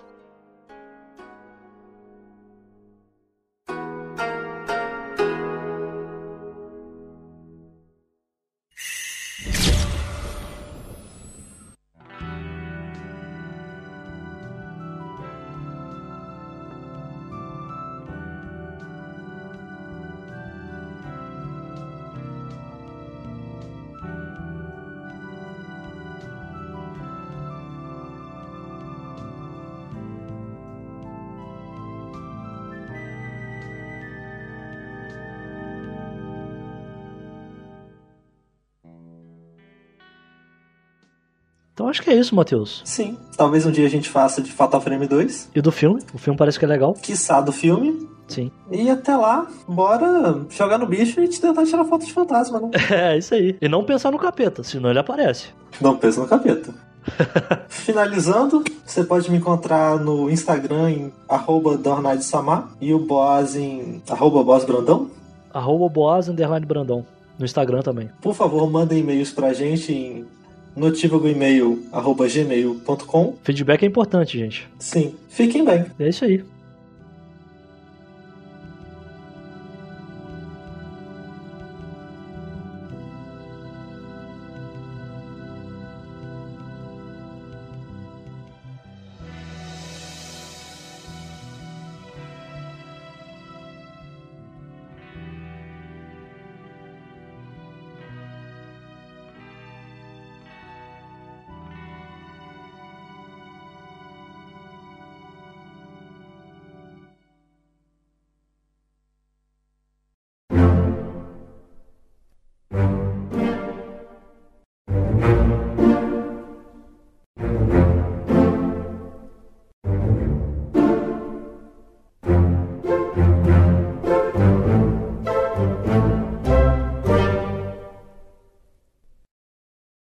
Então, Matheus, jogo do bicho, entendeu? É o que move a economia do Brasil. Isso tanto é verdade que eu já tentei virar bicheiro. Caralho, sério? Sério? Caralho, como é que funciona isso, cara? Então, eu tava assim no primeiro ou segundo período da faculdade, meio desiludido com a vida precisando de dinheiro. Caralho. Cansado de trabalhar na loja do meu tio botando antena. Então eu pensei, qual um ótimo jeito de ganhar dinheiro? Vender um jogo do bicho. Então eu saí por aí perguntando para as pessoas que vendiam jogo do bicho como faria para vender jogo do bicho. Spoiler, ninguém me contou. Caralho, mano. É, concorrência, porra. Então eu fracassei na minha, na minha empreitada. Fracassou. Na verdade, você sucedeu porque você não foi preso, né? Porque. Eu nunca vi alguém ser preso por causa disso. Cara, é mas- crime. Você tá ligado? Olha, crime é uma palavra muito pesada, sabe? Cara, pois é. É só algo ilegal. Infelizmente, cara, ainda nos dias de hoje, eles perseguem nossos heróis bicheiros, pô.